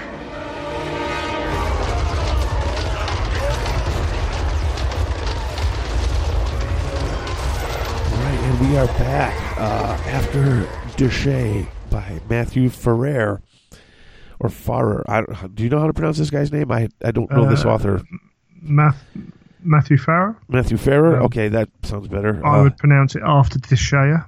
oh, is after Desh'ea? Okay. That's how I would pronounce it. Um, Oh, okay. yeah. I Uh, will uh, that's defer to you on the pronunciation. Anyway, Uh, who I, I. I might just be mispronouncing it because I got a cold. I, I probably sound weird anyway. I'm so congested. It's stupid. Good stupid. excuse. Good excuse. Uh, um, so, yeah, uh, we'll, we'll dive straight in again to this one. I think so. We're on the uh, on a on a ship of the Warhounds Legion, uh, which will become, let's say, the, the World Eaters. Kharn standing amongst uh, a number of other kind of key guys, and uh, Dreagher particularly telling him that you don't have to do this, dude. Um, it's he as the eighth company captain he's the he's the current ranking officer aboard due to the fact uh, a number of others have been um, dealt with uh, we've got this silent ship these hunters stood in front of a cave as it were some great beast is in this cave and Yep. um, people are worried that Kharn's not going to come out from from this task he is kind of put to do but he's the experienced one and he will do it and then we get this big bestial roar. It's just like, what the hell's going on in this place? really, this is crazy. But we find out the beast is their Primarch. Um, Right. I like. There's a little bit here that I kind of underlined. Um, they're talking about uh, Dreagher's skin carried the scent of a scouring gel, but underneath it, coming off his skin, was the scent of adrenaline and the inhuman essences that the Astartes body made for himself when danger instincts rang. And I'm like, and I, I just I underlined. I wrote down what. Like the it, it the inhuman essences that it made when danger instincts rang. What the I what that's not just adrenaline; it's other stuff. I, I just and I get it. stims. Yeah, all that other stuff. I was like, you know, sometimes they just mention things like that that I never think about. You know, and it's like Yeah. it's and I, I I mean I know in my head that they're not human. You know, they're not just really large humans like super, you know, just but sure, yeah. sometimes you just think of them that way. Like I can't help but think of them as really large humans, you know, because that's that's sort of the the you know the the basis the base material, you know. So when they mention stuff like that, it always sort of sh- sort of shocks me, I guess, into that whole mode of, oh yeah. I mean, I love. I'm only mentioning because I love when they throw things like that in there, just that reminding you how different they are in these just these little ways, without just you know, without hitting you over the head with it, and it's just it's pretty clever. Yeah, it, is awesome. Um, yeah, we got um, we've got Angron in held in this place, brought up uh, to the em- to them by the emperor, uh, and you know he would only allow the. Uh, we've got basically we've got a- string of guys to go in and try and pacify Angron, who's who's been torn from from the world that, that he was fighting on. Uh, they had they these guys had stood and watched while others had discovered their Primarch, and now it's their turn, and they go in willingly, which is a surprising bit, really.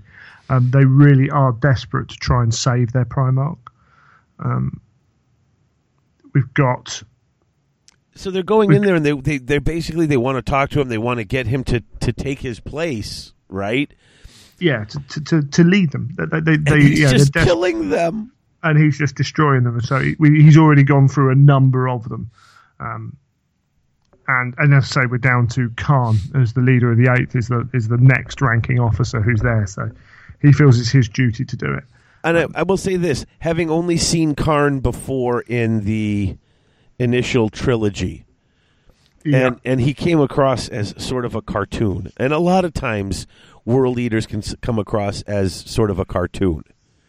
Yeah. This was the first book to change that. Really, Yeah, this was that. I loved this. This was so cool. I mean, it's just it, and I mean, he's Kharn is clever and brave and maybe a little stupid, you know.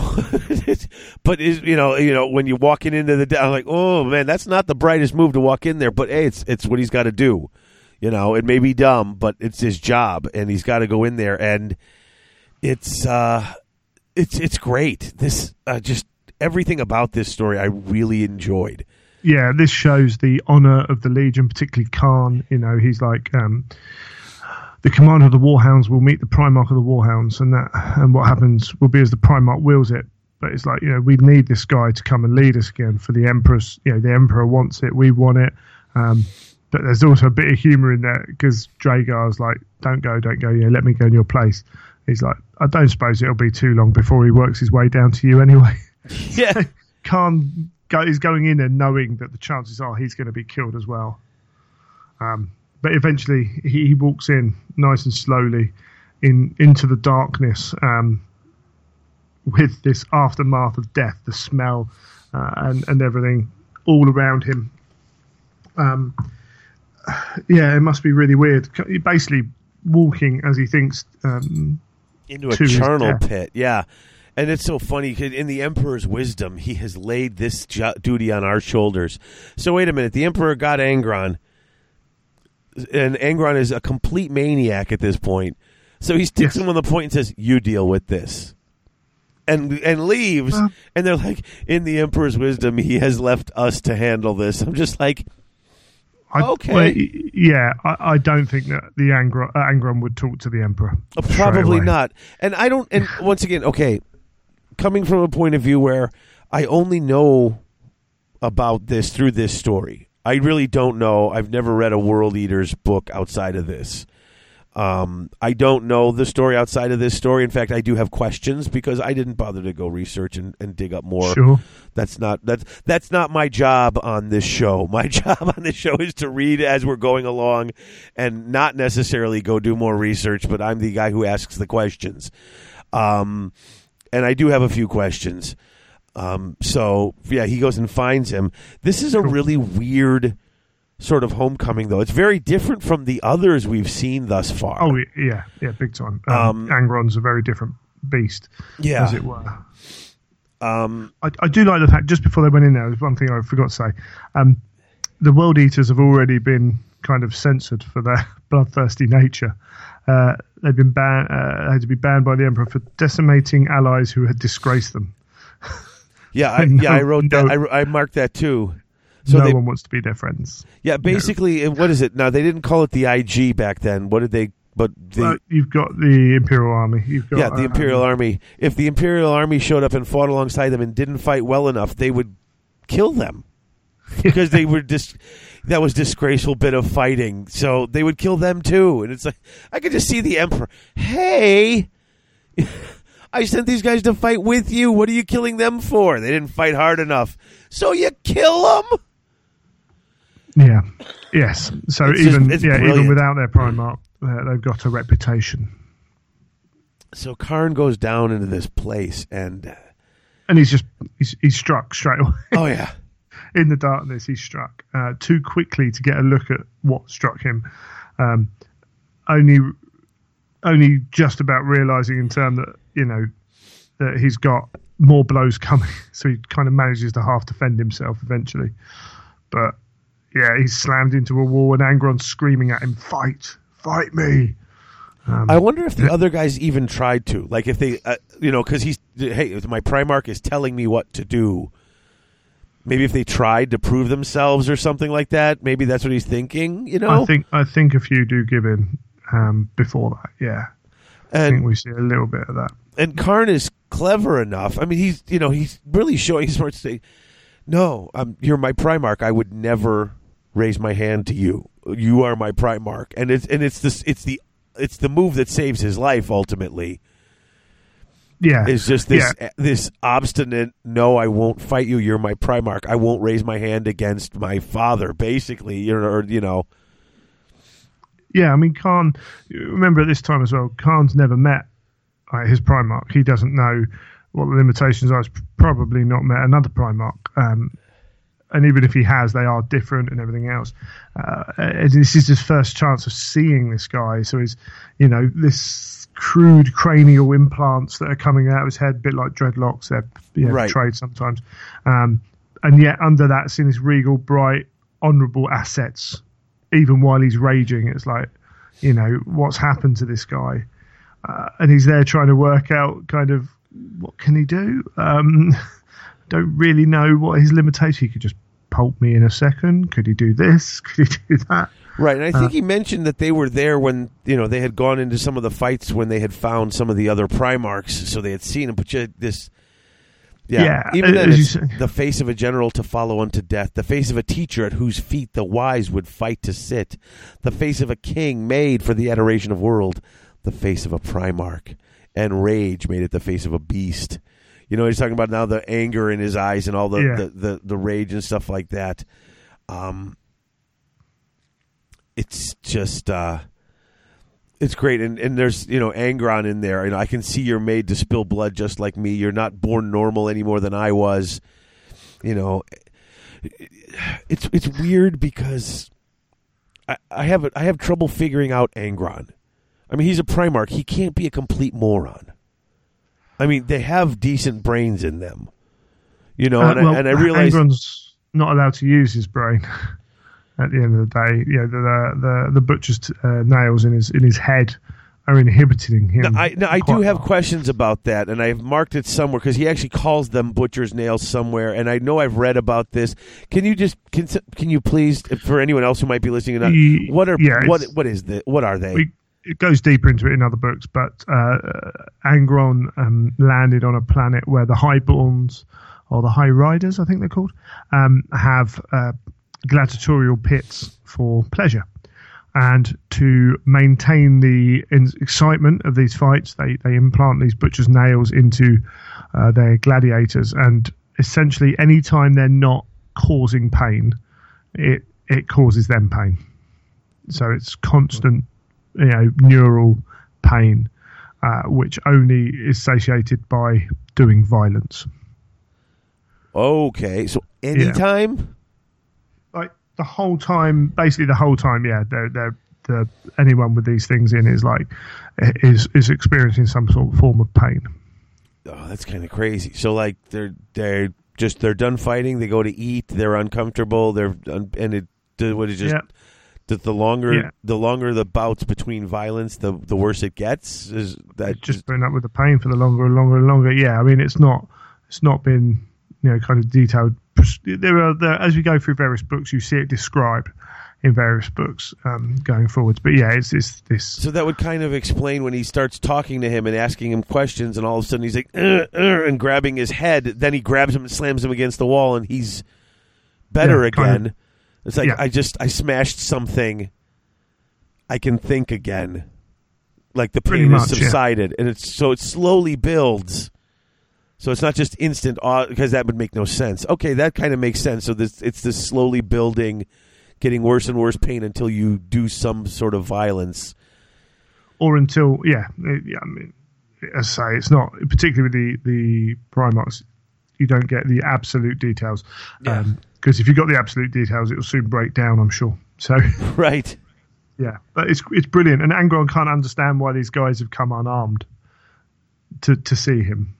Uh, Yeah. uh, which is again maybe an echo of those those fighting pits. You know, he he's programmed to do pain, um, and and he's watching Kharn, and he kind of misreads the smile in there. You know, he Angron's not someone who's been around. Uh, the the social niceties of, of things. He's spent his life as a gladiator uh, and then as a, a Spartacus, trying to breaking them free, as it were. Um, and he's he just wants to fight, and yet Kharn's sitting there proud that he's there, kind of without his weapons, you know, facing Yeah. off. and he mentions the emperor and once he mentions the emperor the the angron starts shaking and howling like an animal and stuff like that it's like oh he doesn't like the emperor No, um, yeah, he throws Kharn across the room. He's, he's, yeah, he's judging the Emperor from a poor light. Uh, your murdering bastard commander.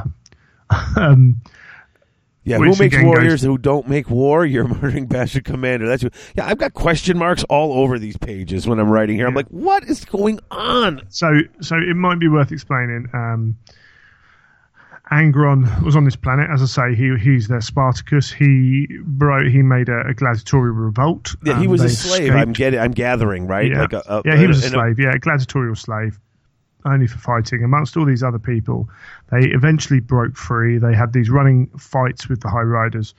They escaped up into the mountains, and they were waiting for um, the High Riders to come and kill them, basically. And it was going to be their, their glorious last stand. And the Emperor came down and said, "Come on, dude, come with me, save the save the galaxy." And he just went, "Yeah, that's not happening. I'm standing here and dying with my people." And so on the morning of the the attack, the Emperor just beamed him up and just went, "Thank you very much." Is now is that what happened? Because it sounds like the emperor wiped Wow. out all these enemies. Like he wiped them out for him. Like no, no, I have to fight these guys for the state. And the emperor just like, oh no, that won't be necessary. Plomp, and it just seemed like the emperor wiped everybody out for him and didn't let him get that battle in. Didn't let him get that fight in. Um, but it also seems that he, he, He- wiped out indiscriminately, including all of his friends. That's, Uh, that's I mean, now I said I've only read this story. I don't have any other things to go on. From what I've read, and, and once again, I'm hearing it from Angron's point of view, which is jumbled in between jolts of pain and little bits. It literally sounded like the Emperor came down and just wiped out everybody except Angron, saying, "There's no more fight to have a fight, so let's go." That's kind of what it seemed like. So seven well-equipped armies surrounded Angron and his starving forces. Just as the battle was about to begin, uh, the fleet arrived. He teleported directly down um, with a few Adeptus Custodes, and just as the battle was about to begin, the Emperor teleported Angron against his will back up to the fleet. He could only watch in anguish as those regarded as his brothers and comrades were quickly annihilated, which is from Lexicanum, which is generally quite good Oh, okay, Um, so yeah, he, he was abandoned and he can never have the death that he wanted. The release as well from the butcher's nails, and he he couldn't die with those people that he rescued, who were his you know brothers and sisters, essentially. Um, yeah, Oh, so his so those armies did wipe out his his brothers Yeah. and sisters, yeah. and they, they would. they Hey, they and would they didn't even get wiped out. I'm assuming later Angron went back and just pummeled the hell out of this planet. um, yeah, you find out, and uh, it becomes becomes a, a fairly important part of the law as we go on. Okay, I mean, if it's something I'll hear later, you don't have to tell me. If it's something we're going to cover yeah, I'm, later, I'm not going to say. I'm not going to Okay, say Okay, good. anymore. Yeah, that's fine. Uh, I just I can't see him letting that stand and never going back. So as long as I mean that makes sense that he doesn't. Um, Yeah, he he sees them as soft. He he he's judging these um, the Marines on his life, uh, and he actually sees them as soft. Specifically, pointing out a brain pan that's never been kissed by the butcher's nails. Um, and as you said, you know, where when he applies damage, he, he seems to start to heal Angron. Um, Yeah, I actually have that written there. The brain pen that's never been. I wrote, "My lack of knowledge is hurting me here." I just wrote. I have that written right in. I'm like, I have no idea what this means. Um, yeah, I and do- that starts to affect his view of, of what's going on here. He can kind of see kind of the appeal of these warriors without these nails because the other guys had the nails as well. yeah. And he doesn't like the idea of them being his warriors. You know, he- he's lost his warriors. Um, I did, however, like the descriptions of the uh, of Kharn's body taking over stuff. He felt the tickle of pressure as the third lung shifted to higher functioning to take up the shortfall, and a warm sensation as his abdomen and in his abdomen as his oolitic kidney worked on a heightened toxins in his blood. I was always like, am I, am I the only one who finds this stuff still a little bit odd? Like it's just when they start describing Oh, this is, stuff. It's like, oh, and he can feel it too. It's just like their sense. These guys are so hyper aware of stuff. I think that's part of the thing that always surprises me. Is like you describe that they they they feel these, you know, you know. I know when I get excited about something or or like my or you know that the adrenaline starts pumping in my system. I don't feel my glands secreting adrenaline and the adrenaline start coursing through my veins and let I don't you know I don't feel that happening. I just feel the effects. These guys actually feel all of the the the minutia of the inner workings happening. It's just it always it's not weird. I mean, I, it's fine that this is how this works with them. It's just, and I always, I always stop when I read that. I'm like, wow, that's crazy that they that they that they register that minute amounts of detail. You know that their Yeah. that their senses are that finely honed and tuned that they know that these things are happening. It's just crazy to, to me. Yeah, absolutely. It's yeah, it's cool and it's easy to forget like kind of what's going on inside these bodies as well. Yeah, and then we get these little hints at these traditions. If I were killing you, I'd know your names because you'd have paid me the proper salute. We'd have turned rope together. Yeah, And I'm like, well, uh, you know. Yeah, he we get, explains it um, later, thankfully. yeah, yeah. We get kind of Kharn suddenly starts to realize um, that Angron just does not understand, and he's like, okay, so how do I how do I go about it? It's like, okay, well, you're our leader. Um, and we've already had Angron, yeah, say, beating himself up to kind of cure himself of this this pain in his head. Um, Kharn realizes he's got to show honor and a willingness to fight like his guys down on the planet did. Um, and as you say, Angron can't work it out. It's like you haven't got the nails, you haven't got the rope, you're not indoctrinated into this system. Why do you want to fight? Um, we get the real brunt of the issue is Angron and the slaves swore oaths to each other to cut the High Riders a scar that would bleed for a hundred years, and he couldn't fulfill that oath. It's not been fulfilled. He wasn't there when they died. He has no real idea what's going to happen. He just can't handle it. Right. He can't. He can't even blacken his rope to show his failure. You know, losing in the in the in the pit. right. Um, he can't commemorate them. Um, there's there's nothing he can do, and and he's got they say that, that we finally get the explanation of the rope. It's a, a scar that winds around the body and is expanded with every fight, clean and red for victory, ash rubbed into it to darken it for a loss. And Angron is ashamed that he hasn't shown his loss. yeah. It's it's, um, it's really it's, it's quite interesting, and I love that Kharn figures some of this stuff out as he's taking his beatings, and just the oh, description of the beatings he's taking. It's like I was expecting. I mean, how his body didn't go into that weird that weird Astartes coma. Yeah.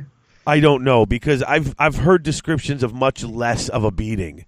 These guys have slipping into comas before, but just Angron's upset about his brothers and sisters, and I love how Kharn just you know address it, uh, acknowledge it, you know, uh, don't ignore it. Everyone else, I mean, you know, it's like he, he keeps trying to talk. You're our leader. You need to lead us, but he's screaming on and on about his lost brothers and sisters. So he's like, I wish I could have been there. I wish I could have known them. I I wish I you know I wish I knew what you were talking about. You know, sort of, you know, and I don't. I, I'd love to learn. You're going to have to teach me though. You're my leader. Teach me these things. I, do, I want to know these things you know, these things that have upset you. Um, it, it, Kharn's very clever here.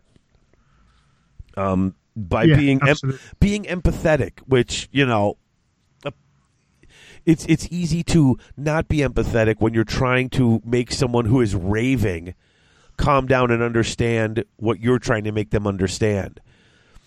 And and Kharn takes the opposite tack and stops trying to make him understand and tries to understand him.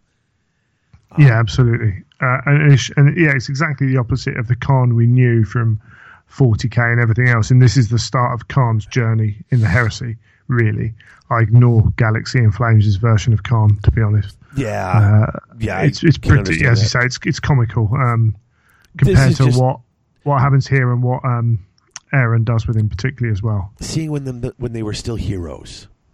Yeah, oh, big time. Is always and really Kharn's, interesting. Kharn's huge. Yeah, Um, I do like so yeah we, we kind of in the middle of all that where we was talking about the scars and the ropes and stuff we do get a little bit um yeah after the emperor and some Custodes drop down killed one though spat Angron rearing up and starting to prowl again couldn't put my hands on that emperor of yours ah his voice in my ears worse than the butcher's nails yeah. tore, tore one apart though one of those gold wrapped bastards So one of the gold wrapped bastards. So is Custodes yeah. He, Yeah. So he killed the custodes. oh yeah Those guys are pretty tough, though, aren't they? Yeah, I mean- they're no, yeah, they wouldn't wouldn't match. They're uh, Custodes. Are they somewhere between? Are they somewhere between an Astartes and a Primarch? Then, Yeah. so yeah. it's, it's so it's not surprising he tore one of those guys up, no even though he was really. naked and that guy was in full, full. Primarch. Primarch be Primark. Um, they are beasts. There you go. Okay. Um, Um, I like when he asks him when he starts asking to him, you know, when Kharn's looking when Angron's asking him, so so how do you meet your death? But he keep calling them paper skins. How do you meet your death, paper skin? What do you do? Because you don't do the rope, you don't do this, you don't do that. What do you do? And he's like, well, we have oath of moment. You know, we we give our vow to our brothers and to our legion and all that stuff. Um, and did you take an oath before you came to see me? No, I didn't come here to fight you. I keep telling you, no one in the Legion will fight you. Oaths of moments are for battle. We are not here to fight you. You are our leader. he um yeah no and we find kind of can't, as you say Kharn works it out he's like oh I, I get it okay right so you're annoyed at the emperor because you because he came in and stole you away and didn't fight you. So it's like you can't have any respect for someone who won't fight. That's how you earn respect in Angron's eyes. Okay right. So then Kharn, Kharn goes back to this well. There was this one time on Nov Shendak where he did fight, and not only him but your brothers, um, uh, or your brother, should I say, Perturabo, marshaled the defenses on this planet, and all the time Angron in his head is picturing this fight because that's you know this is the only thing he's known, so he's in this kind of dealing with it. Um, and we get this description of these worms on No Shadak and, and the, the fighting of the Iron Warriors. And finally, we get to this description of the Emperor not merely fighting and beating, but annihilating the enemy. Um, much like, as it's described in there, a grenade held in a fist will do to the hand holding it. So he works out that, yeah, Angron needs this. Angron, it's the only way to contact, get through to Angron, is that. So not only does Kharn let him know that, yes, the Emperor's there, and not only was he there, but he's the best of them by a mile, but also you have a brother who was there. Uh, you know, and some of them are very different from you, but they're they're there. Um, Yeah, there's a couple of cool things in here that that I wanted to quick mention. Um, absolutely. Um, and just a, a quick backup is when he describes what the rope means, and I know you had mentioned it when he explains it. When Kharn's like, "I don't know what this rope is," and he explains the rope. It's actually it's kind of sad when he's screaming how he can't go back and finish and and mark that one bit of failure. How his rope and Yeah. he shows him how it goes all over his body, all these fighting and all these battles. It's really And cool. they're all red. Yeah, because of course he doesn't lose. Kharn hasn't. Lo- uh, Angron hasn't lost. The only one to not have a black mark, Right. And they go through and, and, and that's it as well. He's lost for the first time. He's lost. yeah. So not only has he um, he can't you know honor the honor the loss and all that and all this, but he's actually lost for the first time. So he's never faced that before either. all of this is going on in his head while this is happening. Um, But I like when he's explaining the battle to him, where we're at. And there's a bit of a knock at, at Perturabo there, isn't there? Oh, he's really good if you can build up a defensive wall. You know, he, he's good at building defenses and and this stuff. He's good with walls his- can be broken. yeah. Yeah. And then, know. but as he's describing the battle, Angron is like acting it out. I love that Yeah. part where he's sort of, you know, doing all the motions and the moves, and he was doing this and and just sort of, you know, envisioning it, that that warrior mind is always on, even in Angron, even you know, in Angron when all this stuff is going on. Yeah, okay. And, the, he came in, and they, and they came from below. Oh, and so did you do this? Did you do that? Yep. And I would have come in this way. And this, this, this whole him picturing the battle in his head and sort of fighting it out in his head, and and sort of pantomiming his own, you know, fighting uh, technique, how he would have been attacking these things. I thought was really sort of interesting to watch what he's doing. Yeah, definitely. Um, yeah, and yeah, as I say, the way he describes his own fights with um, Jakura and Cromac and all that, Husin, you know, he's he's so in in the fighting is is the only thing he's got. It's his only language, Right. and and so as you say, when when that description's going on, as you say, he's playing it out. He's thinking about it. Kind of, you can almost see him thinking, you know, what would I do? What would happen here? What would be going on there, and it gives him some form of focus. Yeah. And I got to say that description you gave when they talked about the emperor, what- you know, if a paper skin held a grenade in his hand till it blew up, because that's what the emperor is like when he's fighting. When he drops into something, he just it just there's nothing left. He just uh, this might be the coolest description of the emperor, at least battle wise, that I've seen in any of the books so far. I mean, there's always these cool descriptions of him as you know the golden being that people just fall to their knees and can't look at, or the description of the cold, heartless bastard that you don't even want to be associated with because he's you know he's so ruthless and evil. And here is just this. You know what it would be like if you just held a grenade in your hand till it blew up and there would just be nothing left in your hand. You drop the emperor in the middle of a battle, he's the grenade. That's what it's like. It's just like, oh, okay. That's a that that's a, that's a great. I I get that. You know, it you know it, it makes you kind of wonder what he needs all these other guys for at times. Yeah, But I get that. Like you wonder how any battle is difficult for him at times. I mean, even the the battle at Ullanor when they're fighting and it's just you know long hard. How is any opponent difficult for him to defeat on, with those types of descriptions? It's like yeah. Was but- it difficult at Ullanor? Yeah. you know, Um, yeah, absolutely, and and that's what gets through in the end. That the final thing that gets through is um, he's baiting Kharn again. Kharn's like, "I won't fight you. You're my you're my Primarch. I've sworn an oath. You know, and I'm not. Um, I will not fight you. And if I must die, then yours is the hand I will die by. I am Kharn. I am loyal to your will." And it's a, you know finally all this is sunk in and Kharn turns okay yeah you're warriors I can see that you're warriors I respect that and um, you've oathed to this guy? And it's like, yep. And he's like, well, if he can inspire your loyalty, then he must be something.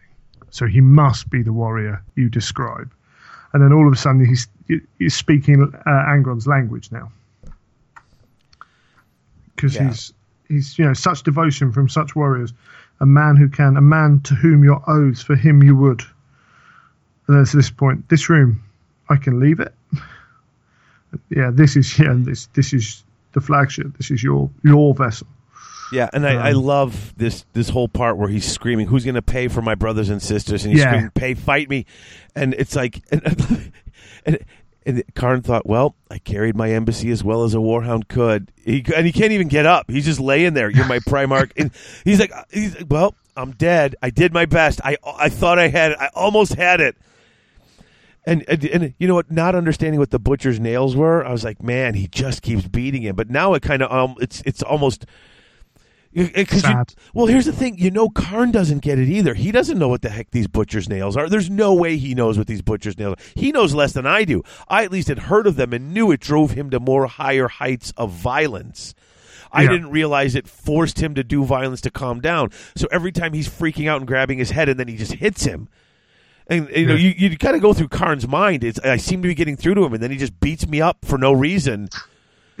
and then it just happened. He's like, I did, you know. He's like, God, I was so close. You're my Primarch and my general, Lord Angron. I swore I would seek you out and follow you. I will not fight you. If I must die, then yours is the hand I'll die by. I'm Kharn, and I am loyal to your will. I love that. I just loved it. And then Yeah, finally, he's no, like, "Yeah, that's it. You're warriors. I see it." The first acknowledgement uh, to him, and it's like the first acknowledgement or kindness Angron pays Kharn, and Kharn can't even respond because he's dying. Yeah. This, you know, and then finally he's like, "This emperor is he the one you swore to? We swore to each other on his name and on his banner that we wouldn't raise a hand against you." And uh, you know, I'm just trying to wonder what's going on in Angron's mind on this page, though, where he says that Angron's got, you know, such devotion from such warriors, a man who can, a man to whom your oaths for him you would, and then minutes passed, and then this room can. That's what he's. Can I leave it? Can I? Can I leave here? Do they ever take the butcher's nails out of Angron's head? No. Um, I think yeah, I think it's covered later on. Okay, Essentially, they believe that removal of the nails will kill Angron. okay. So they're in this, but I mean, it's got to be toned down at some point. I mean, because I mean, it, Mm, mm, I mean, well, I mean, I was reading the first three books, and Angron was here having entire conversations with people without having to smash anything. Either he's learned to tolerate it, he's also not filled with rage at having been pulled from a fight that where he hoped to die. Okay, uh, that's- uh, well, that's true. He's not in the, the emotional. He's in a very different mental Yeah. state. so yeah, um, but yeah, uh, as you say, Kharn Kharn's half dead, or, or a little more than half dead. Well, how he is not in that Astartes coma, I don't. I mean, I get it. He has to stay awake to give his little speech at the end. Oh, he could put himself into the coma if he wanted to.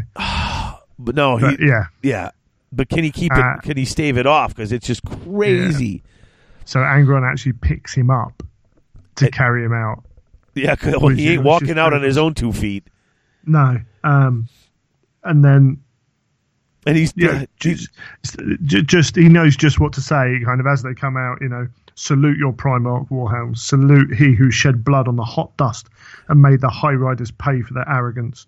Salute your Bloodsire and the General of the Twelfth Legion. Salute the one whose soldiers were named the Eaters of Cities. Salute him, Astartes. Yep, and they all do. I love how even when he walks out there, he's holding him. And he's he's standing there, wound tight as a bowstring, his free hand opening and closing, his breath rumbling, and they're all just standing. He says for minutes, for long minutes, they're all just standing there, and he's looking at each guy, and they're all just looking at him, and they're terrified, and you darn well should be, Yeah, too right. Yeah, you know. And they, they're they, yeah, it's they just- don't know what went on. yeah, and that's where Kharn's finally like you know Karn saves the moment there. He learned enough to say the right things where they're going to do well, I mean, he you know, he said the right thing. Eh, You know, any of this just salute your Primarch was enough for them. Salute him and then throwing in all the stuff that he'd learned about Angron, all the honorifics to make sure that it placated Angron as well was just perfect. Yeah, and then um, I get the feeling that Dreagher almost undid it. So you know, um, uh, hang on, a Primarch. I'm General again. Primarch shouted Dreagher in response. General, your warriors were the eaters of cities, Lord, but with you to command us, the warhounds will be the eaters of worlds. For a moment, Angron swayed, his eyes and fists closed, but then he looked at Dreagher, from there to Kharn, and he smiled. World eaters, he said, slowly tasting the sounds. World eaters, so you shall be then, little brothers.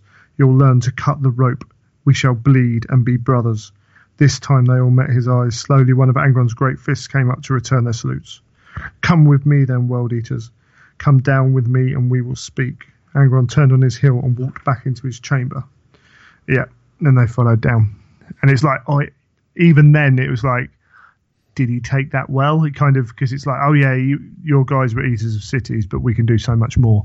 And it was like, oh, is Oh, that you almost insulted him, and he, he- and then he looked at Kharn and realized, okay, this is what you're saying. With you at our side, we can become eaters of.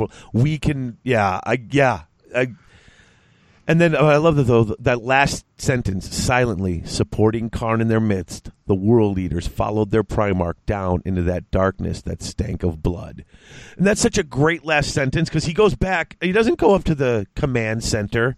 He doesn't go. He hmm. goes back into the little holding cell. Like like you know to think of that as his room. Oh, you know the, the you know he stayed in slave pits for how long? Yeah. You know. Yeah. So to go back into this basically this holding cell full of blood and death, which is almost like a slave pit there in the ship at this point. Is is just uh, that learned reaction to go back into there. Come on, and I'll teach you. We'll go in here, but then they followed him down into darkness and blood. Oh yeah, they did. Oh yeah, yeah, Not- exactly. Not just yeah. now, but with that, they followed Angron down into darkness and blood in so many ways. Yeah, I mean to the point. Yeah, as we go on, we'll see. You know, um, they wanted to wear the butcher's nails in honor of their Primarch. It's like, yeah, crazy. But I mean, one thing I didn't talk about through that is almost when. You know, Angron is Spartacus. He is the working class man, as it were. He's below that. He's the slave. Um, and he fights against this culture of high riders, which he hates. You know, the highborns, all those culture war kind of things. And then this emperor in golden armor with his golden troops come down and be like, "Yeah, we're taking you by." And it's like, how hard must that be for someone who's fought against, you know, the ruling culture of his planet Oh for yeah, his whole life, you know, and and you add that into everything else, and um, yeah, after Deshay, we, we we've got three books in three stories in this book, in Blood Games, Last Church, and After Desh'ea, which are still regarded as being three of the best heresy stories so far, out of all the novels and all the other things as well. And after, yeah, After Desh'ea certainly shows up in that for, for, for its worth. Um, you've you've got dealing with with Angron, which must have been really hard to work out how to do. You've got making Kharn the absolute, you know, totally kind of cool character that he is, I say, which Aaron takes on and, and extends and extends. Uh, uh, and the Legion birthed in blood.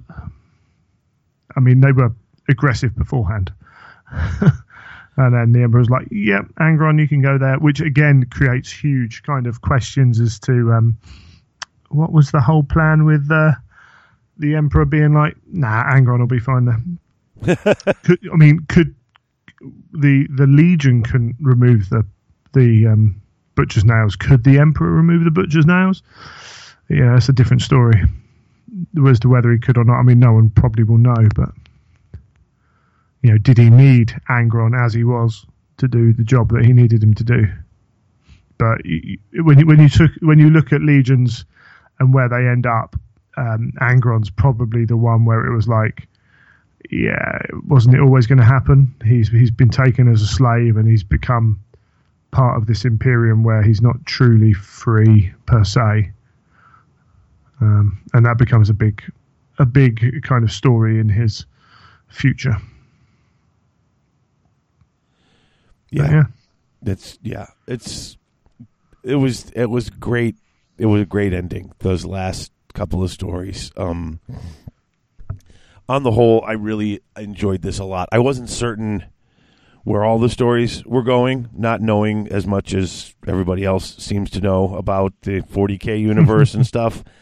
Um, but especially on that second reading, it's just it's so good. It's so good. Yeah. It's, you know, um, just watching the the, the, the heresy uh, evol- evolve here. Um, it was. It, I just. I loved it. I loved this book. I really did. I did. I did. Yeah, no, it, it was very good. I say uh, the Space Wolf story is very uh, old school in terms of how the Space Wolves are portrayed now, uh, but I still enjoyed it. Um, as I say, those three stories really stand out as being very good. The Dark Angels one's cool without necessarily setting the world alight. Uh, I'm trying to remember the other ones that are in there now, but yeah, there's it's you know it's generally considered to be the best of the short story collections um, even though some of the later ones have got some pretty cool stuff in as well. Um, but yeah, good times. Absolutely. So and next next time we're going to yeah returning back to uh, the Dark Angels. Yeah. Um Fallen Angels is next. Um this one's an interesting one. It's interesting because of the way it's written, where they're kind of going back and forth between two separate Yeah. stories. Chapter each chapter, like the odd number chapters is one group, and the even number chapters is the other group, and they're literally jumping back and forth between. It's sort of two parallel stories happening at the same time, and of course it is because it's a Dark Angel story, and it's got to be. You've got to have these this this disparate sort of uh, things happening. Um, I've I've started into this a little bit, and uh, we're gonna you know we'll we'll get into that one uh, as soon as we can. Um, but it's back into regular stories, and then after that, uh, isn't the the one after that Prospero Burns? Uh, it might be, yeah. I think it is, and isn't that? Uh, It's a Thousand Sons first. Oh, is it? Oh, it's actually Thousand Sons first. That's right. Is- Yeah. But isn't that the? Isn't that the one right after that? I think it is. It's Yeah, it's Fallen Angels, Thousand Sons, Nemesis, First Heretic, Prospero Burns. Uh, frankly, I like all of them. Um, yes. Fallen Fallen Angels is an interesting one for sure. Um, but Uh, you yeah, know what? we'll I- look forward to I- covering that. I I liked it a little better than Descent of Angels. I think. Um, and oh, but partly, you know what? I, I shouldn't bag on Descent of Angels so much. It was just that that story. It, you know, I was expecting it to continue, and the next book didn't continue it. You left me with a cliffhanger, and then didn't continue it for six books. It was just like, don't do that to me. So that that was part of the beef I had with that. So when you start to go to continue it, um, um, I'm, I, you know, that's better for me. It makes me a little happier. So, but uh, I think that's it, isn't it? Yep. No, that's wonderful. All right. So Wonderful. Uh, we're we're, we're going to have an announcement to put out very soon if you're listening to this as it comes out. Yep. So keep an eye on the social medias and we'll put an announcement on the show feed as well. yeah, we'll have a show Uh, feed. We'll have a little quick thing going But on. some, some cool happening. stuff, I think. Yeah, cool stuff going on. Exciting stuff. So. Indeed. Yeah. pay attention. We're hoping you enjoyed this episode, and we do hope you will join us um, for for our next our next book coverage, uh, which should be coming out um, when it comes out. So we are glad that you're still listening and still joining us, and we hope you have enjoyed this. And until next time, folks, the Emperor protects. Death to the False Emperor. Congratulations on completing another episode of After Ullanor. David and Greg would love you to come and chat some more about the Horus Heresy on the Facebook page. Just search for After Ullanor. You can email us if you wish at greg at garagehammer.net or david at garagehammer.net. Finally, you can catch us on Twitter at After Ullanor, at Child of Fang for Greg, and at Garagehammer for David. If you'd like to support the show, you can visit the support page on the main website at garagehammer.net and you can leave a positive review on iTunes. In addition, you can tell all your friends to come and join the community. Many thanks for listening until, and until the next episode, may the Emperor protect.